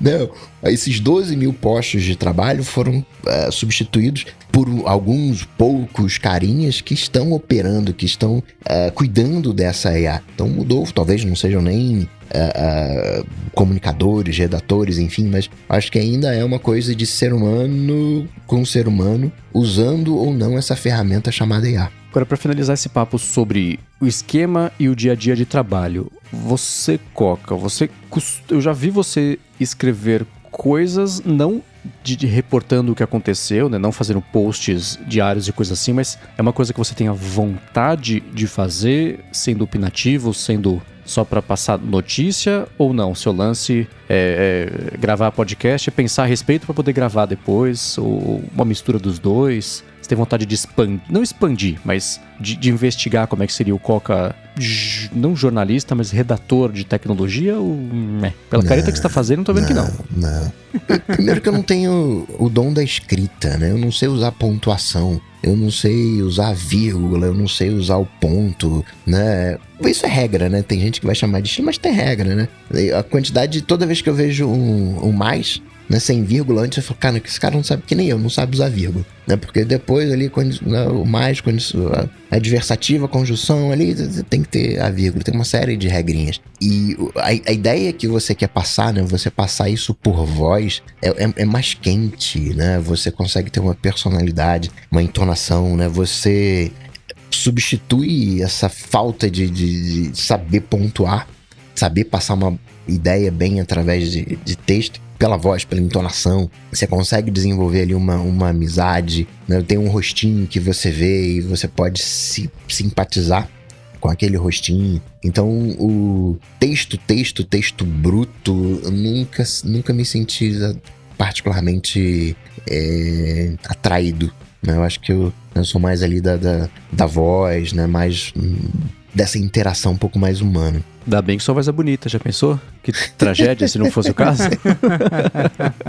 e você, o Felipe não dá para perguntar, né? Se você gostaria de, sei lá, se a sua atividade principal, eu acho, me corrija se estiver errado, é escrever, e você tem agora o A Fonte, você participava já de podcasts e coisas assim, ainda tá participando aqui agora, né? Então, mas tem alguma é. outra coisa que você tenha que se você não quiser falar também não tem problema, é claro, mas que você queira fazer profissionalmente em tecnologia, ou talvez não em tecnologia, e que não precisa nem ser um plano, mas para complementar já o que você faz? Olha, é até difícil, hein? Porque, igual você falou, acho que no momento eu tô fazendo de tudo. Eu, eu escrevo, eu faço podcast, só vídeo que não, mas eu nunca me, me, importei muito com vídeo. Agora, meu negócio é, eu realmente eu tenho tesão em escrever. Eu, eu curto pra caramba escrever. E eu, eu adoro jogo de palavras, de como uma palavra que você escolhe deixa claro o teu posicionamento, o que, que você pensa sobre aquilo, se você tá sendo irônico, se você é a favor, se você é contra maneira. É, às vezes eu tô escrevendo uma matéria pro 95Mac e o jeito, sei lá, sei lá eu tô que eu quero ser irônico, que eu uso um unsurprisingly. Já, já é um jeito de mostrar que eu tô dando uma opinião ali no meio. E, e eu adoro essas coisas de, de, de, brincar com as palavras, justamente de não ficar naquela coisa de só repetir um texto, de só escrever uma coisa simples, mas de, de jogar ali uma, um, temperinho no meio. E, e eu, me dá muito tesão isso, de, de passar meu ponto de vista através dessas frases, dessas coisas. Eu, eu curto muito escrever, então é até difícil de dizer assim, se eu imagino fazendo outra coisa. Porque às vezes eu penso muito nisso, que eu acho que eu cheguei no meu limite, assim, de, de coisas para eu fazer na área do jornalismo, porque o que eu sempre quis foi escrever. E inclusive já que estamos conversando aqui, né, sobre coisas profissionais, eu sempre quis escrever pro 95 Mac, é uma coisa muito doida. que, que, que, eu sempre pego me pensando, tipo, nossa, é verdade, eu escrevo Chegou pro 95 lá. Mac hoje. Porque eu, eu comecei o iHelp, eu era. tinha 11 anos. Eu, eu, eu, sempre tive essa coisa de que eu gostava de escrever, gostava de redação, sempre foi minha, minha área desde criança. E eu lembro quando eu ganhei meu, meu iPod Touch lá em 2007, eu falei, ah, sei lá, quero quero, escrever umas bobagens sobre isso aqui, quero, quero escrever coisas. E aí comecei, comecei, me, me interessei na área e, e o, o, blog que já era blog de referência na época, quando eu comecei a pesquisar coisas, era o tal do 95 Mac. Principalmente quando eles contrataram o Mark Gurman. O Mark Gurman era, era adolescente na época e, uhum. e, ele vazou lá coisas do iPad e tal. E eu falava, nossa, que, que legal que deve ser isso, né? Você saber coisas e publicar coisas. Esse site aqui é bacana. E sempre foi uma referência para mim. Cresci lendo 95 Mac, cresci acompanhando do Mark Gurman e sempre falava, nossa, acho que se um dia eu fizer isso aqui vai ser muito legal. E para mim hoje é, é, é, um surto estar nessa posição de, de estar lá no 95 Mac, estar vazando coisas, ter conversado com o Gurman, ter contato com ele, que é uma pessoa que, que cresci admirando. Então, acho que profissionalmente, sim, pelo menos na área de, de, de, jornalista e de tecnologia, acho que eu tô bastante realizado. Se eu for fazer alguma coisa, algum dia, se eu, sei lá, cansar disso, provavelmente daí não vai ter nem a ver com tecnologia. Não sei nem dizer o que, mas sei lá, talvez eu invista em alguns dos meus outros hobbies. Para quem já é, já deve ter percebido ouvindo os afontes, eu gosto muito de aviação, por exemplo. Então, sei lá, quem sabe um dia eu, eu resolvo virar piloto de avião, não sei. Mas dentro do, do, da, área de comunicação é, é, isso que eu curto: é escrever, é falar, é dar minha opinião e dar pitaco na, nas coisas e, e assistir a, a, tudo pegando fogo enquanto eu tô lá comentando minhas coisas e o povo tá se matando nos comentários. É, você, na verdade, poupou uma pergunta que eu ia fazer para vocês dois. Dá pra agora fazer só pro Coca. Eu falo assim: se vocês não fizessem isso, vocês fariam o quê? Então o Felipe é verdade. entraria numa crise existencial até concluir que ele quer ser piloto de avião, mas e você, Coca? Eu tenho uma mente muito, muito pragmática, né? Uma, uma mente muito cartesiana e exatamente por saber disso, né, tento buscar alternativas. Então, certamente, né, a tecnologia hoje né, é a bola da vez mas algo lógico, né? E, e para mim é muito fácil. Computacionalmente falando, o que você tem que fazer é pegar as coisas importantes e reproduzi-las no meio virtual, né? Você tem que fazer uma abstração do que é importante. Um sistema de caixa, né? Faz a entrada do dinheiro e saída do dinheiro, representa isso no mundo físico. Então, você pegar as ideias importantes, você olhar para alguma coisa, né? E isso acaba talvez aí sendo até um olhar estratégico, e possa ter algum outro desdobramento, mas eu tenho aquela mente muito analítica e com capacidade de negar as condições. Eu estava ouvindo uma pessoa falar na neurodivergente, dizendo que falaram para ela, pô, falaram que eu sou neurodivergente, por isso eu consigo, eu sou bom em reconhecer padrões. E automaticamente na minha mente vem um pensamento, cara, se você é muito bom de reconhecer padrões, significa que os seres humanos são dão respostas padronizadas, né? Eles não são nada criativos, eles são repetitivos. Mas né, uma pessoa. Não é normal, enfim, mas uma pessoa né, vai tratar o, o, outro como diferente. Não, é você que tem uma mente especial que consegue reconhecer padrões. Não sou eu que sou pobre né, em fugir desses padrões. Então, não que eu consiga ter uma visão 360 é, é, é perfeita, para mim é natural pegar um argumento e entender os desdobramentos daquele argumento do ponto de vista lógico. Então seria algo hum, nessa linha de, de, né, de uso da lógica, com certeza. Belê. Vamos agora pro Alô ADT, a parte que você que tá escutando aqui o podcast, se você tem uma dúvida, quer saber o que a gente acha sobre alguma coisa, quer tirar uma. tá encasquetado com alguma coisa, quer ver o que a gente acha ou como pode contribuir aí para resolver o seu problema, menos assistência técnica, porque isso tem pra isso ter Google, né? Você faz o seguinte: você pode seguir por enquanto indo lá no Twitter e tweetando com é hashtag AlôADT. Tô vendo no Mastodon também, a gente vai responder uma pergunta que inclusive veio lá por meio do Mastodon. E mais pra frente vai ter um negócio aí. Mas antes de falar sobre isso, responder aqui a primeira dúvida, eu vou tirar um minutinho do episódio para agradecer a ExpressVPN, que tá mais uma vez também patrocinando aqui o ADT com desconto também para você que escuta aqui o podcast. A ExpressVPN oferece, na verdade, duas grandes vantagens para quem assina, que são, primeiro, uma conexão segura, criptografada para você usar qualquer Wi-Fi que você precisar sem medo de ter seus dados explorados, vendidos, interceptados. Se você se conecta muito ao Wi-Fi de hospital, de aeroporto, de hotel, da faculdade, coisa assim, especialmente os de graça, né? Você vai lá daquele Wi-Fi do avião, você concorda com o termo de uso, pronto, você concordou agora que os seus dados vão poder ser explorados aí ajudar a construir um grande perfil seu para venda de publicidade direcionada e tudo mais. E com o ExpressVPN isso não acontece, porque seus dados passam a ser criptografados, o que quer dizer que mesmo quem está oferecendo a conexão não sabe qual aplicativo você está usando, em que site você está entrando, não consegue nem interceptar, nem ver, nem inferir nenhum dado aí do que está acontecendo, o que é muito útil e o que é bacana, isso rola para telefone, rola para tablet, computador também, Dependendo da sua TV, isso rola na TV, você coloca direto o ExpressVPN na TV, ou então você pode colocar no seu roteador em casa para tudo o que você usa ser criptografado. Então você pode colocar, por exemplo, ah, quero usar VPN com servidor aqui no Brasil. Não precisa ser só de fora, né? Você usa, se você vai só para manter a sua conexão mais segura, você coloca o servidor do Brasil e a sua conexão segue rápida, você não tem perda significativa na velocidade da conexão, mas também se você quiser usar ExpressVPN para ver como é que funciona a internet em outros países, você pode, porque ela dá acesso a mais de 100 países, servidores, né, para você se conectar. E isso abre caminho para você poder ver como é que a galeria do YouTube, né, da Netflix, do Amazon Prime, também do HBO Max, você coloca o país que você quer fingir que você é onde você está, e isso te abre possibilidades bem bacanas, como eu digo aqui toda semana quase. Eu tô vendo, por exemplo, The West Wing no HBO Max por causa da ExpressVPN, o que é ótimo, que eu tava com uma saudade danada dessa série. Para conhecer melhor como é que funciona a ExpressVPN, como você pode tirar proveito dela, faz o seguinte: acessa expressvpn.com/adt e por lá você vai ter primeiro 30 dias de graça para experimentar sem colocar a mão no bolso, nada assim.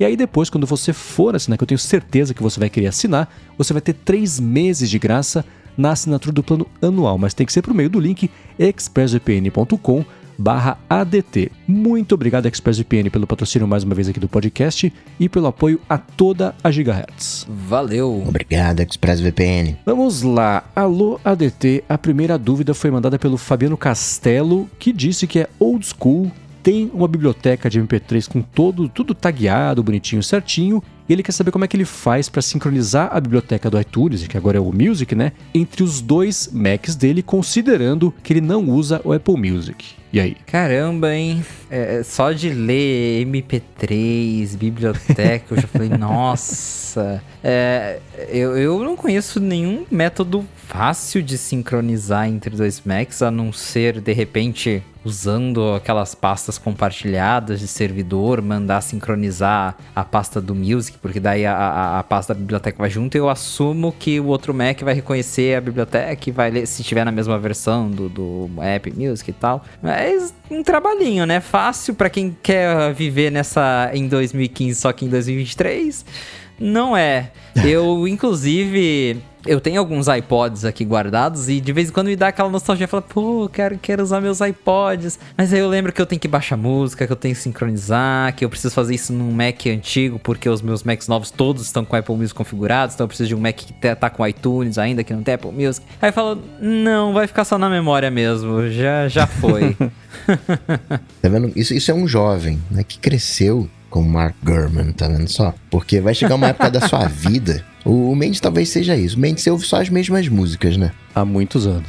É difícil eu, eu me arriscar a coisas novas. Pois é, né? Um serviço de streaming assim não tem sentido. Basta MP3, um pendrivezinho com os MP3 ali, reproduz. E eu conheço várias pessoas assim, né? Que, não, eu gosto só do, do, do música dos anos 90 e escuta só as músicas dos, dos anos 90. Agora, sincronia de bibliotecas, ele sem ter, né, quer dizer, não, do, do Music, sem ser um assinante do Music, de Mac, se fosse para dispositivo era fácil, né? Era só espetar o cabo para fazer a transferência. E eu, acho que a resposta do, do Felipe segue essa linha, né? Porque todas as coisas ficam no arquivo. Então, no arquivo MP3 você tem a capa, no arquivo MP3 você vai ter a banda, você vai ter a música, fica tudo dentro daquele arquivo. Então, se eu pego aquele arquivo MP3 e levo para qualquer outro, outro Mac, vai ter as mesmas tags, né? O, o, o Music, né? Ele só vai ler aquelas tags uma vez que ele vai estar tá offline. Talvez tenha uma coisinha ali do número de plays que fica no player.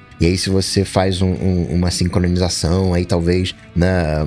Enfim, talvez tenha alguns, alguns problemas. Mas assumindo que os dois Macs ficam ligados sempre, né? ou que um vai estar tá sempre ligado, eu faria alguma coisa assim, né? Algum, algum tem aquele link simbólico, né, que você faz com que a pasta aponte para um outro lugar. Não faria para apontar lá para o lugar que eu quero, para ter um, uma biblioteca de música só. E outra coisa também que assumindo aí esse padrão Mendes de ouvir música, que são sempre as mesmas músicas, sincronizar para quê? Você já sabe que as duas são iguais. Então quando mudar, né? Uma vez por ano você vai lá e tá, deixa eu copiar aqui.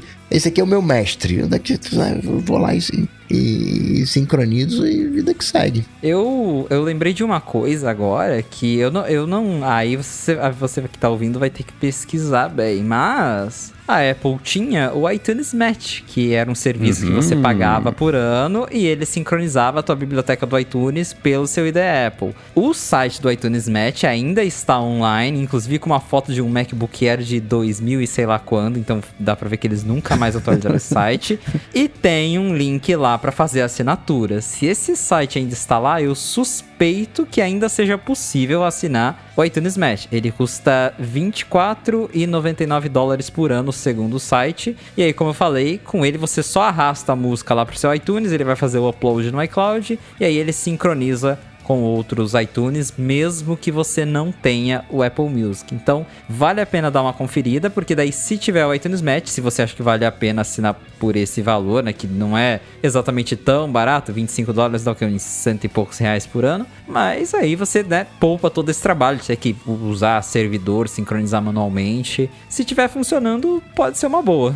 É, e tem uma coisa que é assim, né? Aí tem que ver. A gente antes de gravar aqui, não sei se vai vir a bonus track ou não, mas tava falando do setup, né? O quanto que vale a pena, no meu caso, para os aplicativos que eu uso e tudo mais, investir no setup, que é uma assinatura, versus os aplicativos que eu já assino por fora, que eu já paguei e tudo mais. Por quê? Se você assina o Apple Music, você tem basicamente o iTunes Match, né? Então tem que ver se vale mais a pena assinar o Apple Music, fazer a assinatura do iTunes Match, porque se o objetivo é mais ou menos o mesmo, e o, e o que o Coca comentou, né? Se ele é das antigas, ele provavelmente não escuta o mix de novidades da semana. Ele vai escutar as mesmas coisas que escuta há um tempão, né? Então, eu acho que a solução é talvez a, a mais fácil hoje em dia é, é abrir a carteira. Não vai ter muito jeito, mas isso que eu comentou do Alias e tudo mais, se você tiver os dois Macs online, pode funcionar, mas você está estruturando uma coisa e está arriscando de perder os seus arquivos no meio do caminho, sei lá, para uma coisa que já existe. Então, é a velha questão de, no fim das contas, mesmo colocar dinheiro para onde está indo o seu uso, o seu tempo ou seu, suas atividades. Né? É, tá, até fiz a conta aqui rapidinho. Se você. Porque o Apple Music, para quem não sabe, acho que muita gente não sabe, mas com o Apple Music tem o iTunes Match incluso. Você consegue Sim. arrastar MP3 para o seu App Music no Mac e ele sincroniza com todos os devices. E se você pagar, acho que a assinatura do Apple Music tá o quê? 15 reais, de repente você consegue desconto estudantes, sei lá. Pode sair a mesma coisa ou até mais barato que o iTunes Match uhum. e, e, te dar até mais recursos, né? Então, coloca, vale, tem que colocar tudo na ponta do lápis para ver se realmente vale, uma, vale muito a pena, se vale a pena pagar Apple Music, iTunes Match, ou se vale a pena só sincronizar servidores sem ter que pagar nada por isso se você quer se dar esse trabalho. Já que vocês entraram nessa de iTunes Match, não sei se ainda tá vivo, né? Que ele era, o, era o, a alternativa do Google, que você subia a música, sincronizava aqueles Google Play Music, whatever da vida. E aí você deixa lá no teu. Pega os dois Macs, deixa os dois Macs rodando lá o, o Google Drive e vai estar tá lá uma, sincronia de alguma maneira, ou faz pelo pelo Dropbox.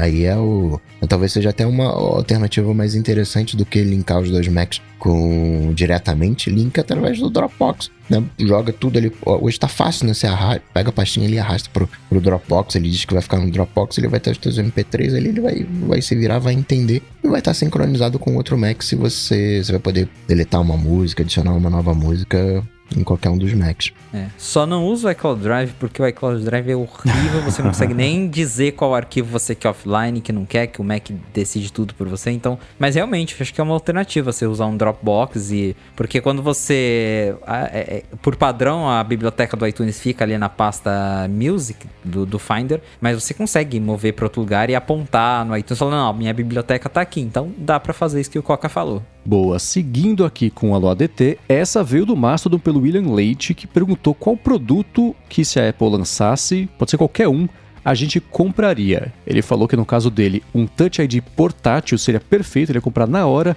ele poder usar com os, os, os aparelhos dele sem ter que deixar o Note aberto ou ter que usar um teclado da Apple, que é o que já vem lá com o Touch ID. Primeiro, vocês teriam esse, o, o Touch ID móvel?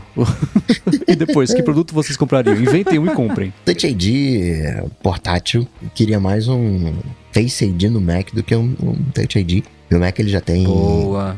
Já tem Touch ID. E, e eu sei que eu.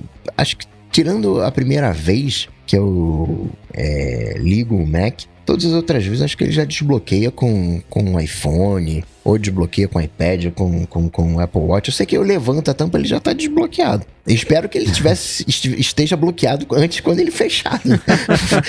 Porque eu não me lembro de, de. Assim, não tem na minha mente nenhum atrito quando eu ligo o, o meu Mac. Né? Ele levanta, ele já está pronto ali me esperando. Talvez porque eu né, demoro, né? Aqui, puxa a cadeira, né? Chacoalha o relógio, fala, tô aqui, hein, ó, já, já vai desbloqueando aí para mim. Mas eu não, não tenho. Lembra... Isso para mim não é, um, não é um problema hoje. É, isso realmente o Mac tem o desbloqueio por Apple Watch. Então, para quem tem Apple Watch, você consegue configurar eu mesmo uso, porque o meu Mac tem Touch ID, mas eu geralmente uso ele fechado, escondido e uso no monitor, né? Então não tem acesso ao Touch ID, mas por conta do Apple Watch eu ligo o Mac, ele já desbloqueia, dá para você autenticar compras, login no Apple ID também, se dá dois toquinhos ali no Watch, ele verifica igual como se estivesse no iPad mesmo e comprova lá que é você e boa parte das coisas dá para usar sem ter que ficar usando o Touch ID, então também, né, não, não, não compraria. Agora, o produto que, que a Apple, sei lá, se ela lançasse, eu compraria. Um HomePod grande, olha só. que coincidência, lançaram, vou ter que comprar. Não, é algo que não, que não existe uma coisa que eu acho que eu sinto falta, que eu gostaria de ter, apesar de que hoje, né, tá, tá tudo na nuvem, mas isso o macOS não faz isso até hoje, é um Time Capsule. Quem lembra do Time Capsule, que você tinha um roteador barra HD que fazia backup do seu Mac? Eu sinto muita falta disso, porque até hoje não, não tem como você fazer backup 100% do Mac no iCloud igual você faz do iPhone, né? Você consegue salvar lá alguns arquivos, mas salvar tudo mesmo, sincronizar a configuração. Isso o iCloud ainda não faz no macOS e eu gostaria de ter de novo um, uma versão moderna do Time Capsule que fizesse backup do meu Mac sem fio, mantesse tudo guardadinho lá, sincronizado. Sinto falta desse, desse produto. Se possível, até que fizesse backup de iPhone local, né? Já... Pode fazer backup de tudo. Quanto mais backup, melhor. é, isso do, só um lance sobre esse, a ideia dele de ter só um Touch ID. O Mike Hurley, que é da Relay FM, tem um monte de podcasts ele comprou um teclado Bluetooth da Apple que tem o Touch ID e fez lá um mod que ele tem embaixo da mesa dele grudado só esse botãozinho para ele poder fazer o, o, login no Mac quando ele vai sentar lá para trabalhar, ele faz isso. e o Jason Snell, que grava com ele o Upgrade, ele tem um teclado inteiro da Apple Bluetooth colado embaixo da mesa só para ele também poder colocar o dedo ali no, no Touch ID e desbloquear o computador dele sem, enfim, né, o que não tem lá direto o Touch ID. Eu fiquei pensando nessa pergunta dele e eu acho que eu já dei a dica de uma coisa que eu compraria aqui que eu sinto a maior falta, talvez esteja sozinho, né? Eu e meu Feedly. Um controle remoto pro HomePod play, pause e ajuste de volume. E só, para não ter que falar com a Siri e me frustrar, porque ela vai ligar pro, pro volume e porque o ajuste no iPhone, ajuste assim, pela Siri, ah, aumenta e reduz. É sempre o dobro do que eu quero, né? Eu quero um ajuste um pouco mais fino. E no iPhone é, é chato de você ter esse Now Play direto do HomePod lá, funcionando bonitinho quando você precisa, especialmente quando você tem mais de um HomePod na casa, que eu tenho aqui em casa, eu tenho dois que estão pareados com a TV, aí tem um outro que, eu, que eu comento fica na churrasqueira e tudo mais. É muito complicado. Se tivesse um Siri Remote pro HomePod, eu pagaria o quanto fosse para ter isso, porque eu sinto essa falta, especialmente se tiver um slider de volume e não só um botão cima-baixo, porque é o mesmo problema de eu falar para Siri aumenta e reduz, ele vai ficar perfeitamente ali no, no volume que eu quero. Uma pergunta, e não é para resolver curiosidade. Eu, quando tô jogando as coisas do meu iPhone para TV, eu aperto o botão de volume do iPhone, aumenta o volume da TV. Sim. E aumenta de um por um. Então, às vezes eu quero aumentar meio, quero reduzir meio. Mas não que tem é o que meio. o sliderzinho. Então, aí que tá. Se você for lá no seu. no dessa central de controle, vai lá em AirPlay, né? Que aí você tem, por exemplo, o Now Playing do iPhone e você tem o das coisas conectadas. Uhum. Se você ativar a coisa conectada e for estiver vendo alguma coisa na TV com o HomePod, você consegue controlar com o slider de volume, fica na tela bloqueada o que você está assistindo, Uhum. você controla com o slider de volume pro volume exato que você quer. Então, entre o, o- o mais um e o menos um, você consegue colocar no 0.3. Se você quiser, é só ajustar ali bonitinho com o dedo. Porque na minha TV, mesmo no controle remoto, vai de um por um e, e vai no mesmo step do botão lateral. Tem que apertar o option do iPhone para ir de meio em meio. É, então. então, o Siri Remote com o slider resolveria. Já vendi um pro Coca. E aí, Felipe, quer um também? Basi- basicamente, a, a- a gente brincou numa fonte que o Marcos pagaria pra não usar o FaceTime, agora ele também pagaria pra não usar a Siri. Que coisa, hein, Marcos? Mas isso de, de controle remoto é uma boa, porque o controle remoto da minha TV tem trocentos botões, mas eu uso o play pause, né, os botões de aplicativo de streaming, mais uns dois ali, né, que eu uso.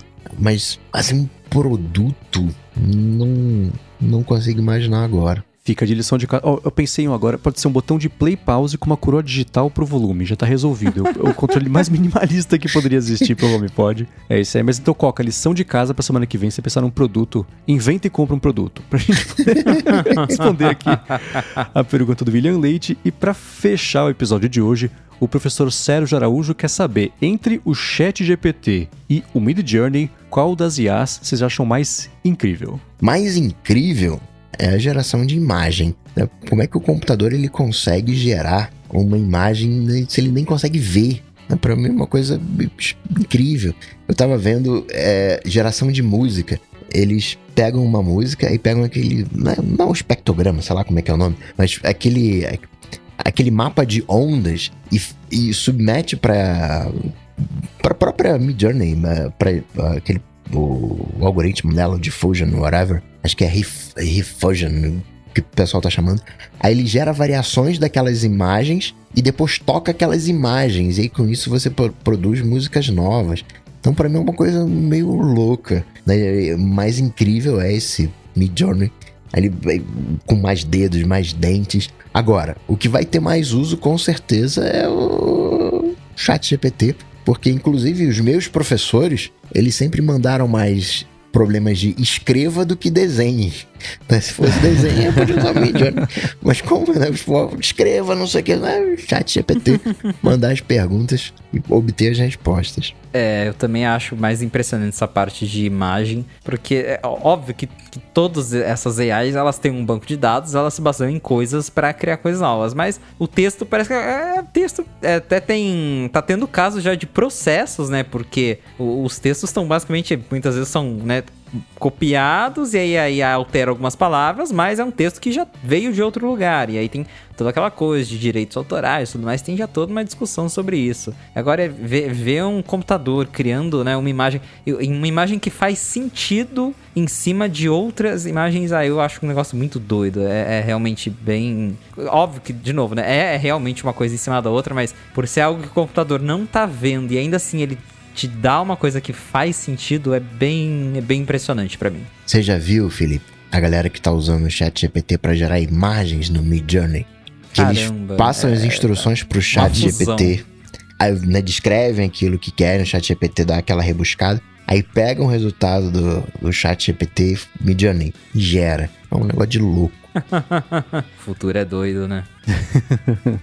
É, para mim também é um Mid Journey. E o que é mais curioso é pensar que pro, o, o, trabalho que a máquina tem é rigorosamente o mesmo. O Chat GPT, no, eu tô simplificando aqui e, e me acompanhe no raciocínio, né? O Chat GPT não sabe o que ele está escrevendo e o Mid Journey não sabe o que ele está desenhando. É tudo reduzido a cálculos matemáticos e de probabilidade, o Transformer lá, o, o T do, do ChatGPT, né? ele não sabe o que ele está fazendo.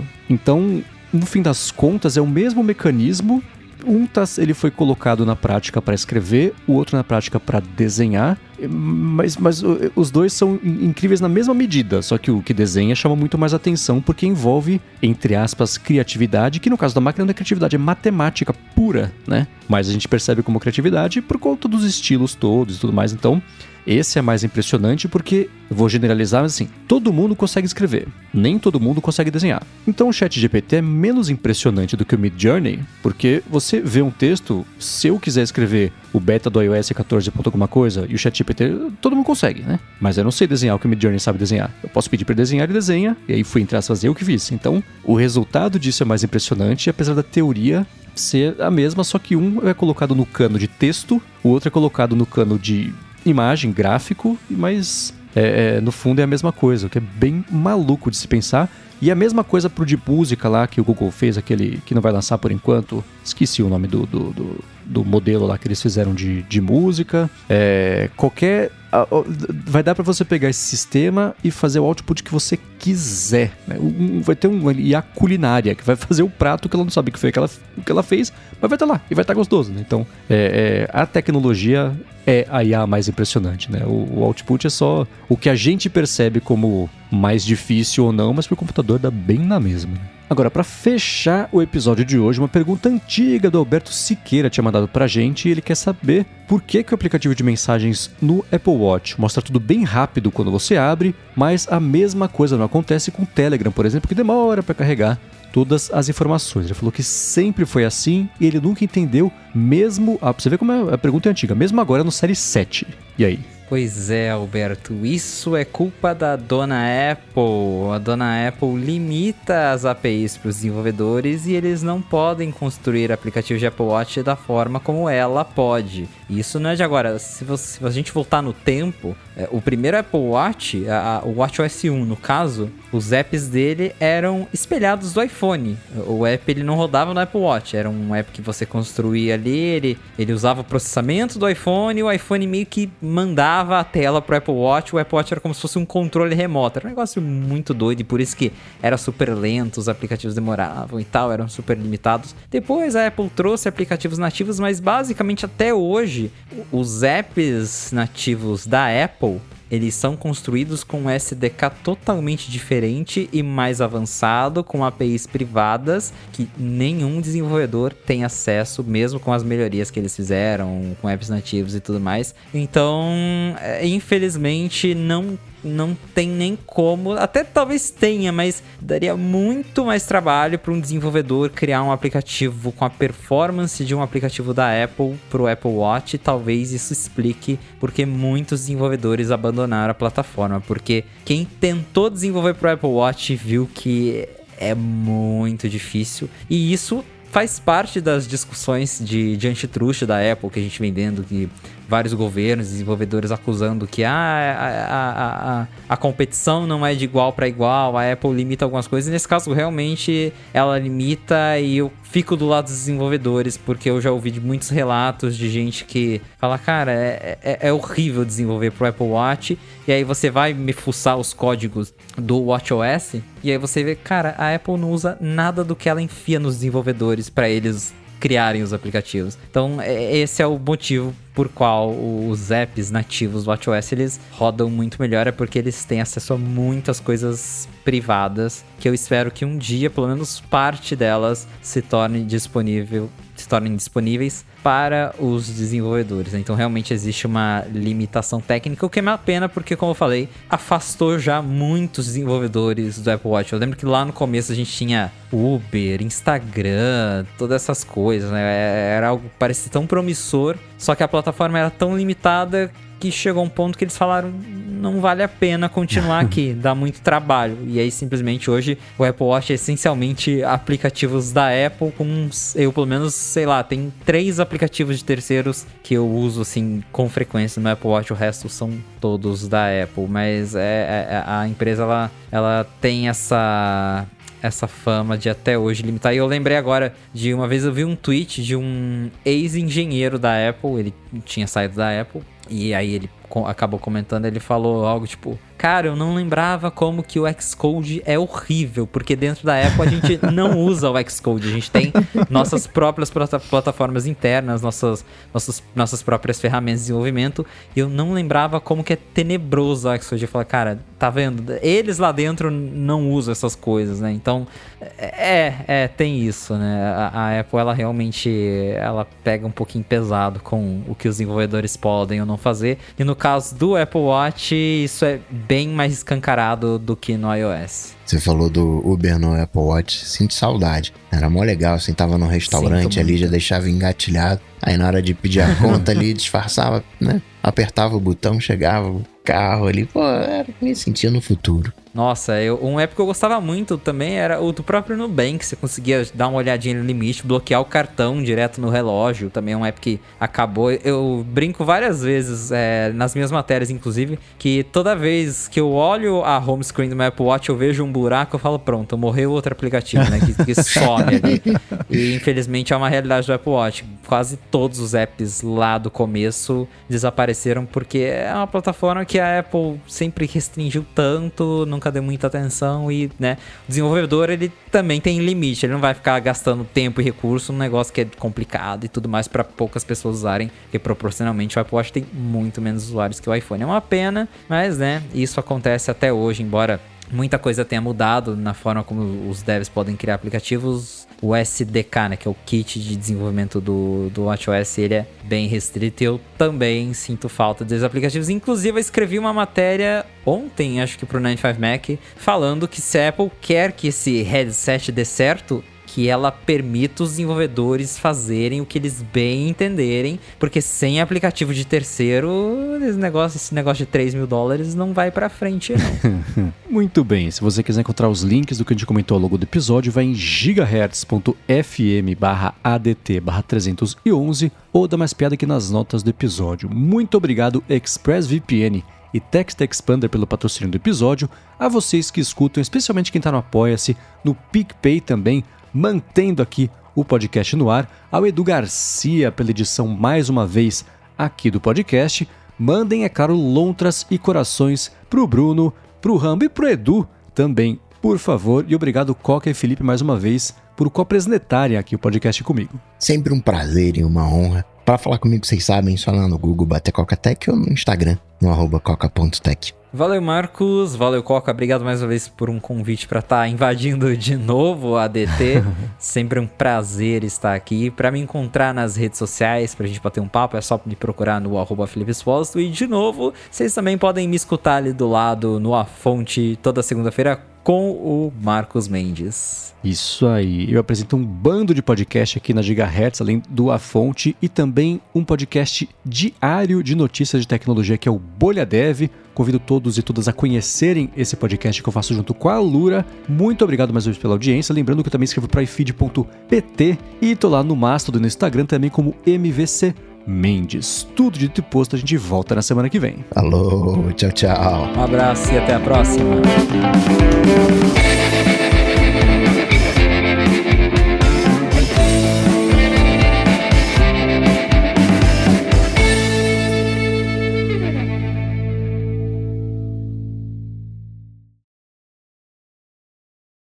Agora o que eu não tô gostando, que eu tô, né, tá, tô olhando para ele aqui agora, é como que a bateria do iPad é horrível com o Magic Keyboard. Nossa. Cara, ele drena uma bateria que parece um MacBook Intel. Caramba! É, é, é, incrível, porque a Apple resolveu o problema dos Macs e o iPad tá, tipo, capenga com esse teclado. Durava quanto e tá durando quanto? Não, sem, sem o teclado, ele fica assim dois dias com o iPad, deixa lá em stand-by e vai, igual que já estava acostumado. Agora, cara, com o teclado você usa o dia inteiro, você chega à noite e acabou. Dá para passar o dia, mas não é então, aquela coisa pelo de menos iPad. um dia, né? Que deve ser o alvo. É. Fala, bom, tá durando um dia, tá so- sob É. controle. né? Dá pra usar por um dia, mas eu, eu fico, caramba, né? O Mac chegou num nível tão absurdo e agora o iPad tá desse jeito, com tecladinho. É, o Mac novo eu carreguei uma vez desde segunda-feira até agora. A bateria dos Macs tá, é bem impressionante. Nossa, é. O meu Air, ele já tá com... Eu comprei no lançamento, então já tem dois anos, tá com a, a saúde em 80 e poucos por cento. E ainda assim, tipo, eu vou pra São Paulo no fim de semana, eu fico sem carregar ele. Usando pro básico, mas fora da tomada. Vou e volto e não precisei carregar. É muito louco, cara. Assim, usar não conectado na energia, pra mim, já é de outro mundo. Não existia É. isso.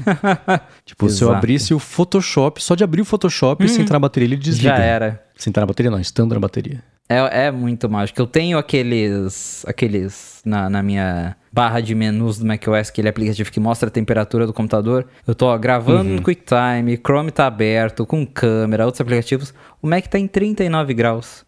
o meu Intel sem nada ficava assim, 60, 70. com a ventoinha berrando. É, é- é- até hoje eu me impressiono. É o iStat Menus que você usa? Uhum. Que engraçado. O iStat Menus, no resultado do Google, tá aqui, free. Falei, free? Acho que não, né? Aí você entra na App Store, 60 reais. Ah, então tá, 54, né? Mas. Free, porém Aí eu depende. entendi. Ele tem cara de ser aplicativo que tem no setup, né? É, é, eu acho que. É, o meu é do Serep. Ah, então, é, só podia ser. É, Cara, IM Plus tem no, no setup. Que engraçado, né? Então, começo Nossa, dos anos sim. 2000. Mas pior que eu gosto bastante do, do setup. Tem bastante besteirinha que eu uso no dia a dia que é- acaba sendo bem útil. É, então, do que eu uso hoje, eu não consigo justificar o- o- a assinatura. Mas quanto mais vai passando o tempo, vai agregando aplicativos e coisa assim, aí vai ter uma hora que vai virar essa, essa balança, né? Mas hoje, assim, olhando na ponta do lápis mesmo, eu calculei tudo bonitinho e falei, não, ainda vale mais a pena assinar o Ulisses, e, enfim, né, ter o AirBuddy e coisa assim, porque... Acho que Daisy diz que tem lá também, não sei, mas, mas hum, e compra Tem. única é compra única, né? Não tem nem como comparar uma coisa tipo o iStat Menus, custa, Ah, custa com 54 certeza. reais. Pronto, pagou, acabou, né? Daisy Disc também, enfim, alguns outros aí, mas. Eu queria achar. Já tentei achar um motivo pra assinar, mas eu falei, putz, não. Meu escorpião no bolso não deixa. eu acho que nunca vai. eh, Você nunca vai usar tudo, né? Talvez, né? Se tiver um benefício ali de aplicativos como, sei lá, o Ulisses, alguma outra coisa de assinatura que, que eles facilitem. Mas acho que, via de regra, a compra única, por mais que você tenha que fazer ela a cada dois, três anos, né? Pra, pra uma atualização, acho que acaba compensando, né? Porque no final no- das contas, né? Aqueles 10 dólares todo mês são 120 dólares. Eu acabei optando pelo setup, então, né? né? Eu fiz as contas e falei, é, não, não, não, não vale a pena, mas vambora.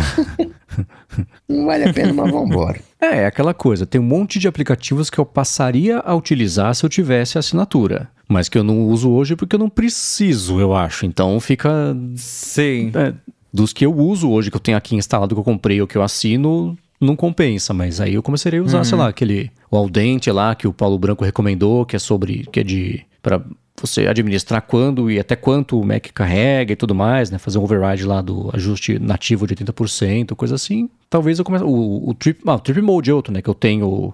Ele é assinatura, né? Comprado. E eu acho que tem lá no setup também. Tem, acho que tem também. É, eu, eu uso o Ulysses, o Better Touch Tool, ah, Clean My Mac, tem uns, tem uma, o, o iStat Menus. Bartender. É, então, é tudo que eu já tenho comprado. é, se você já tem, né, daí realmente. É, então, aí é difícil, é, né? é, mas eu, eu mesmo, se, se possível, eu também prefiro comprar, porque eu, eu não sou fã disso de assinatura de, de aplicativo. Uhum. A gente assina, né? Porque é, o mercado virou isso, né? Não tem muito pra onde correr. Mas eu tenho saudade quando a gente comprava o aplicativo uma vez, era isso, era nosso e acabou. Tava resolvido, é. Pois é. Eu tô vendo a lista aqui, é, é, sei lá. Não, não justifica ainda. Não vai ser dessa vez.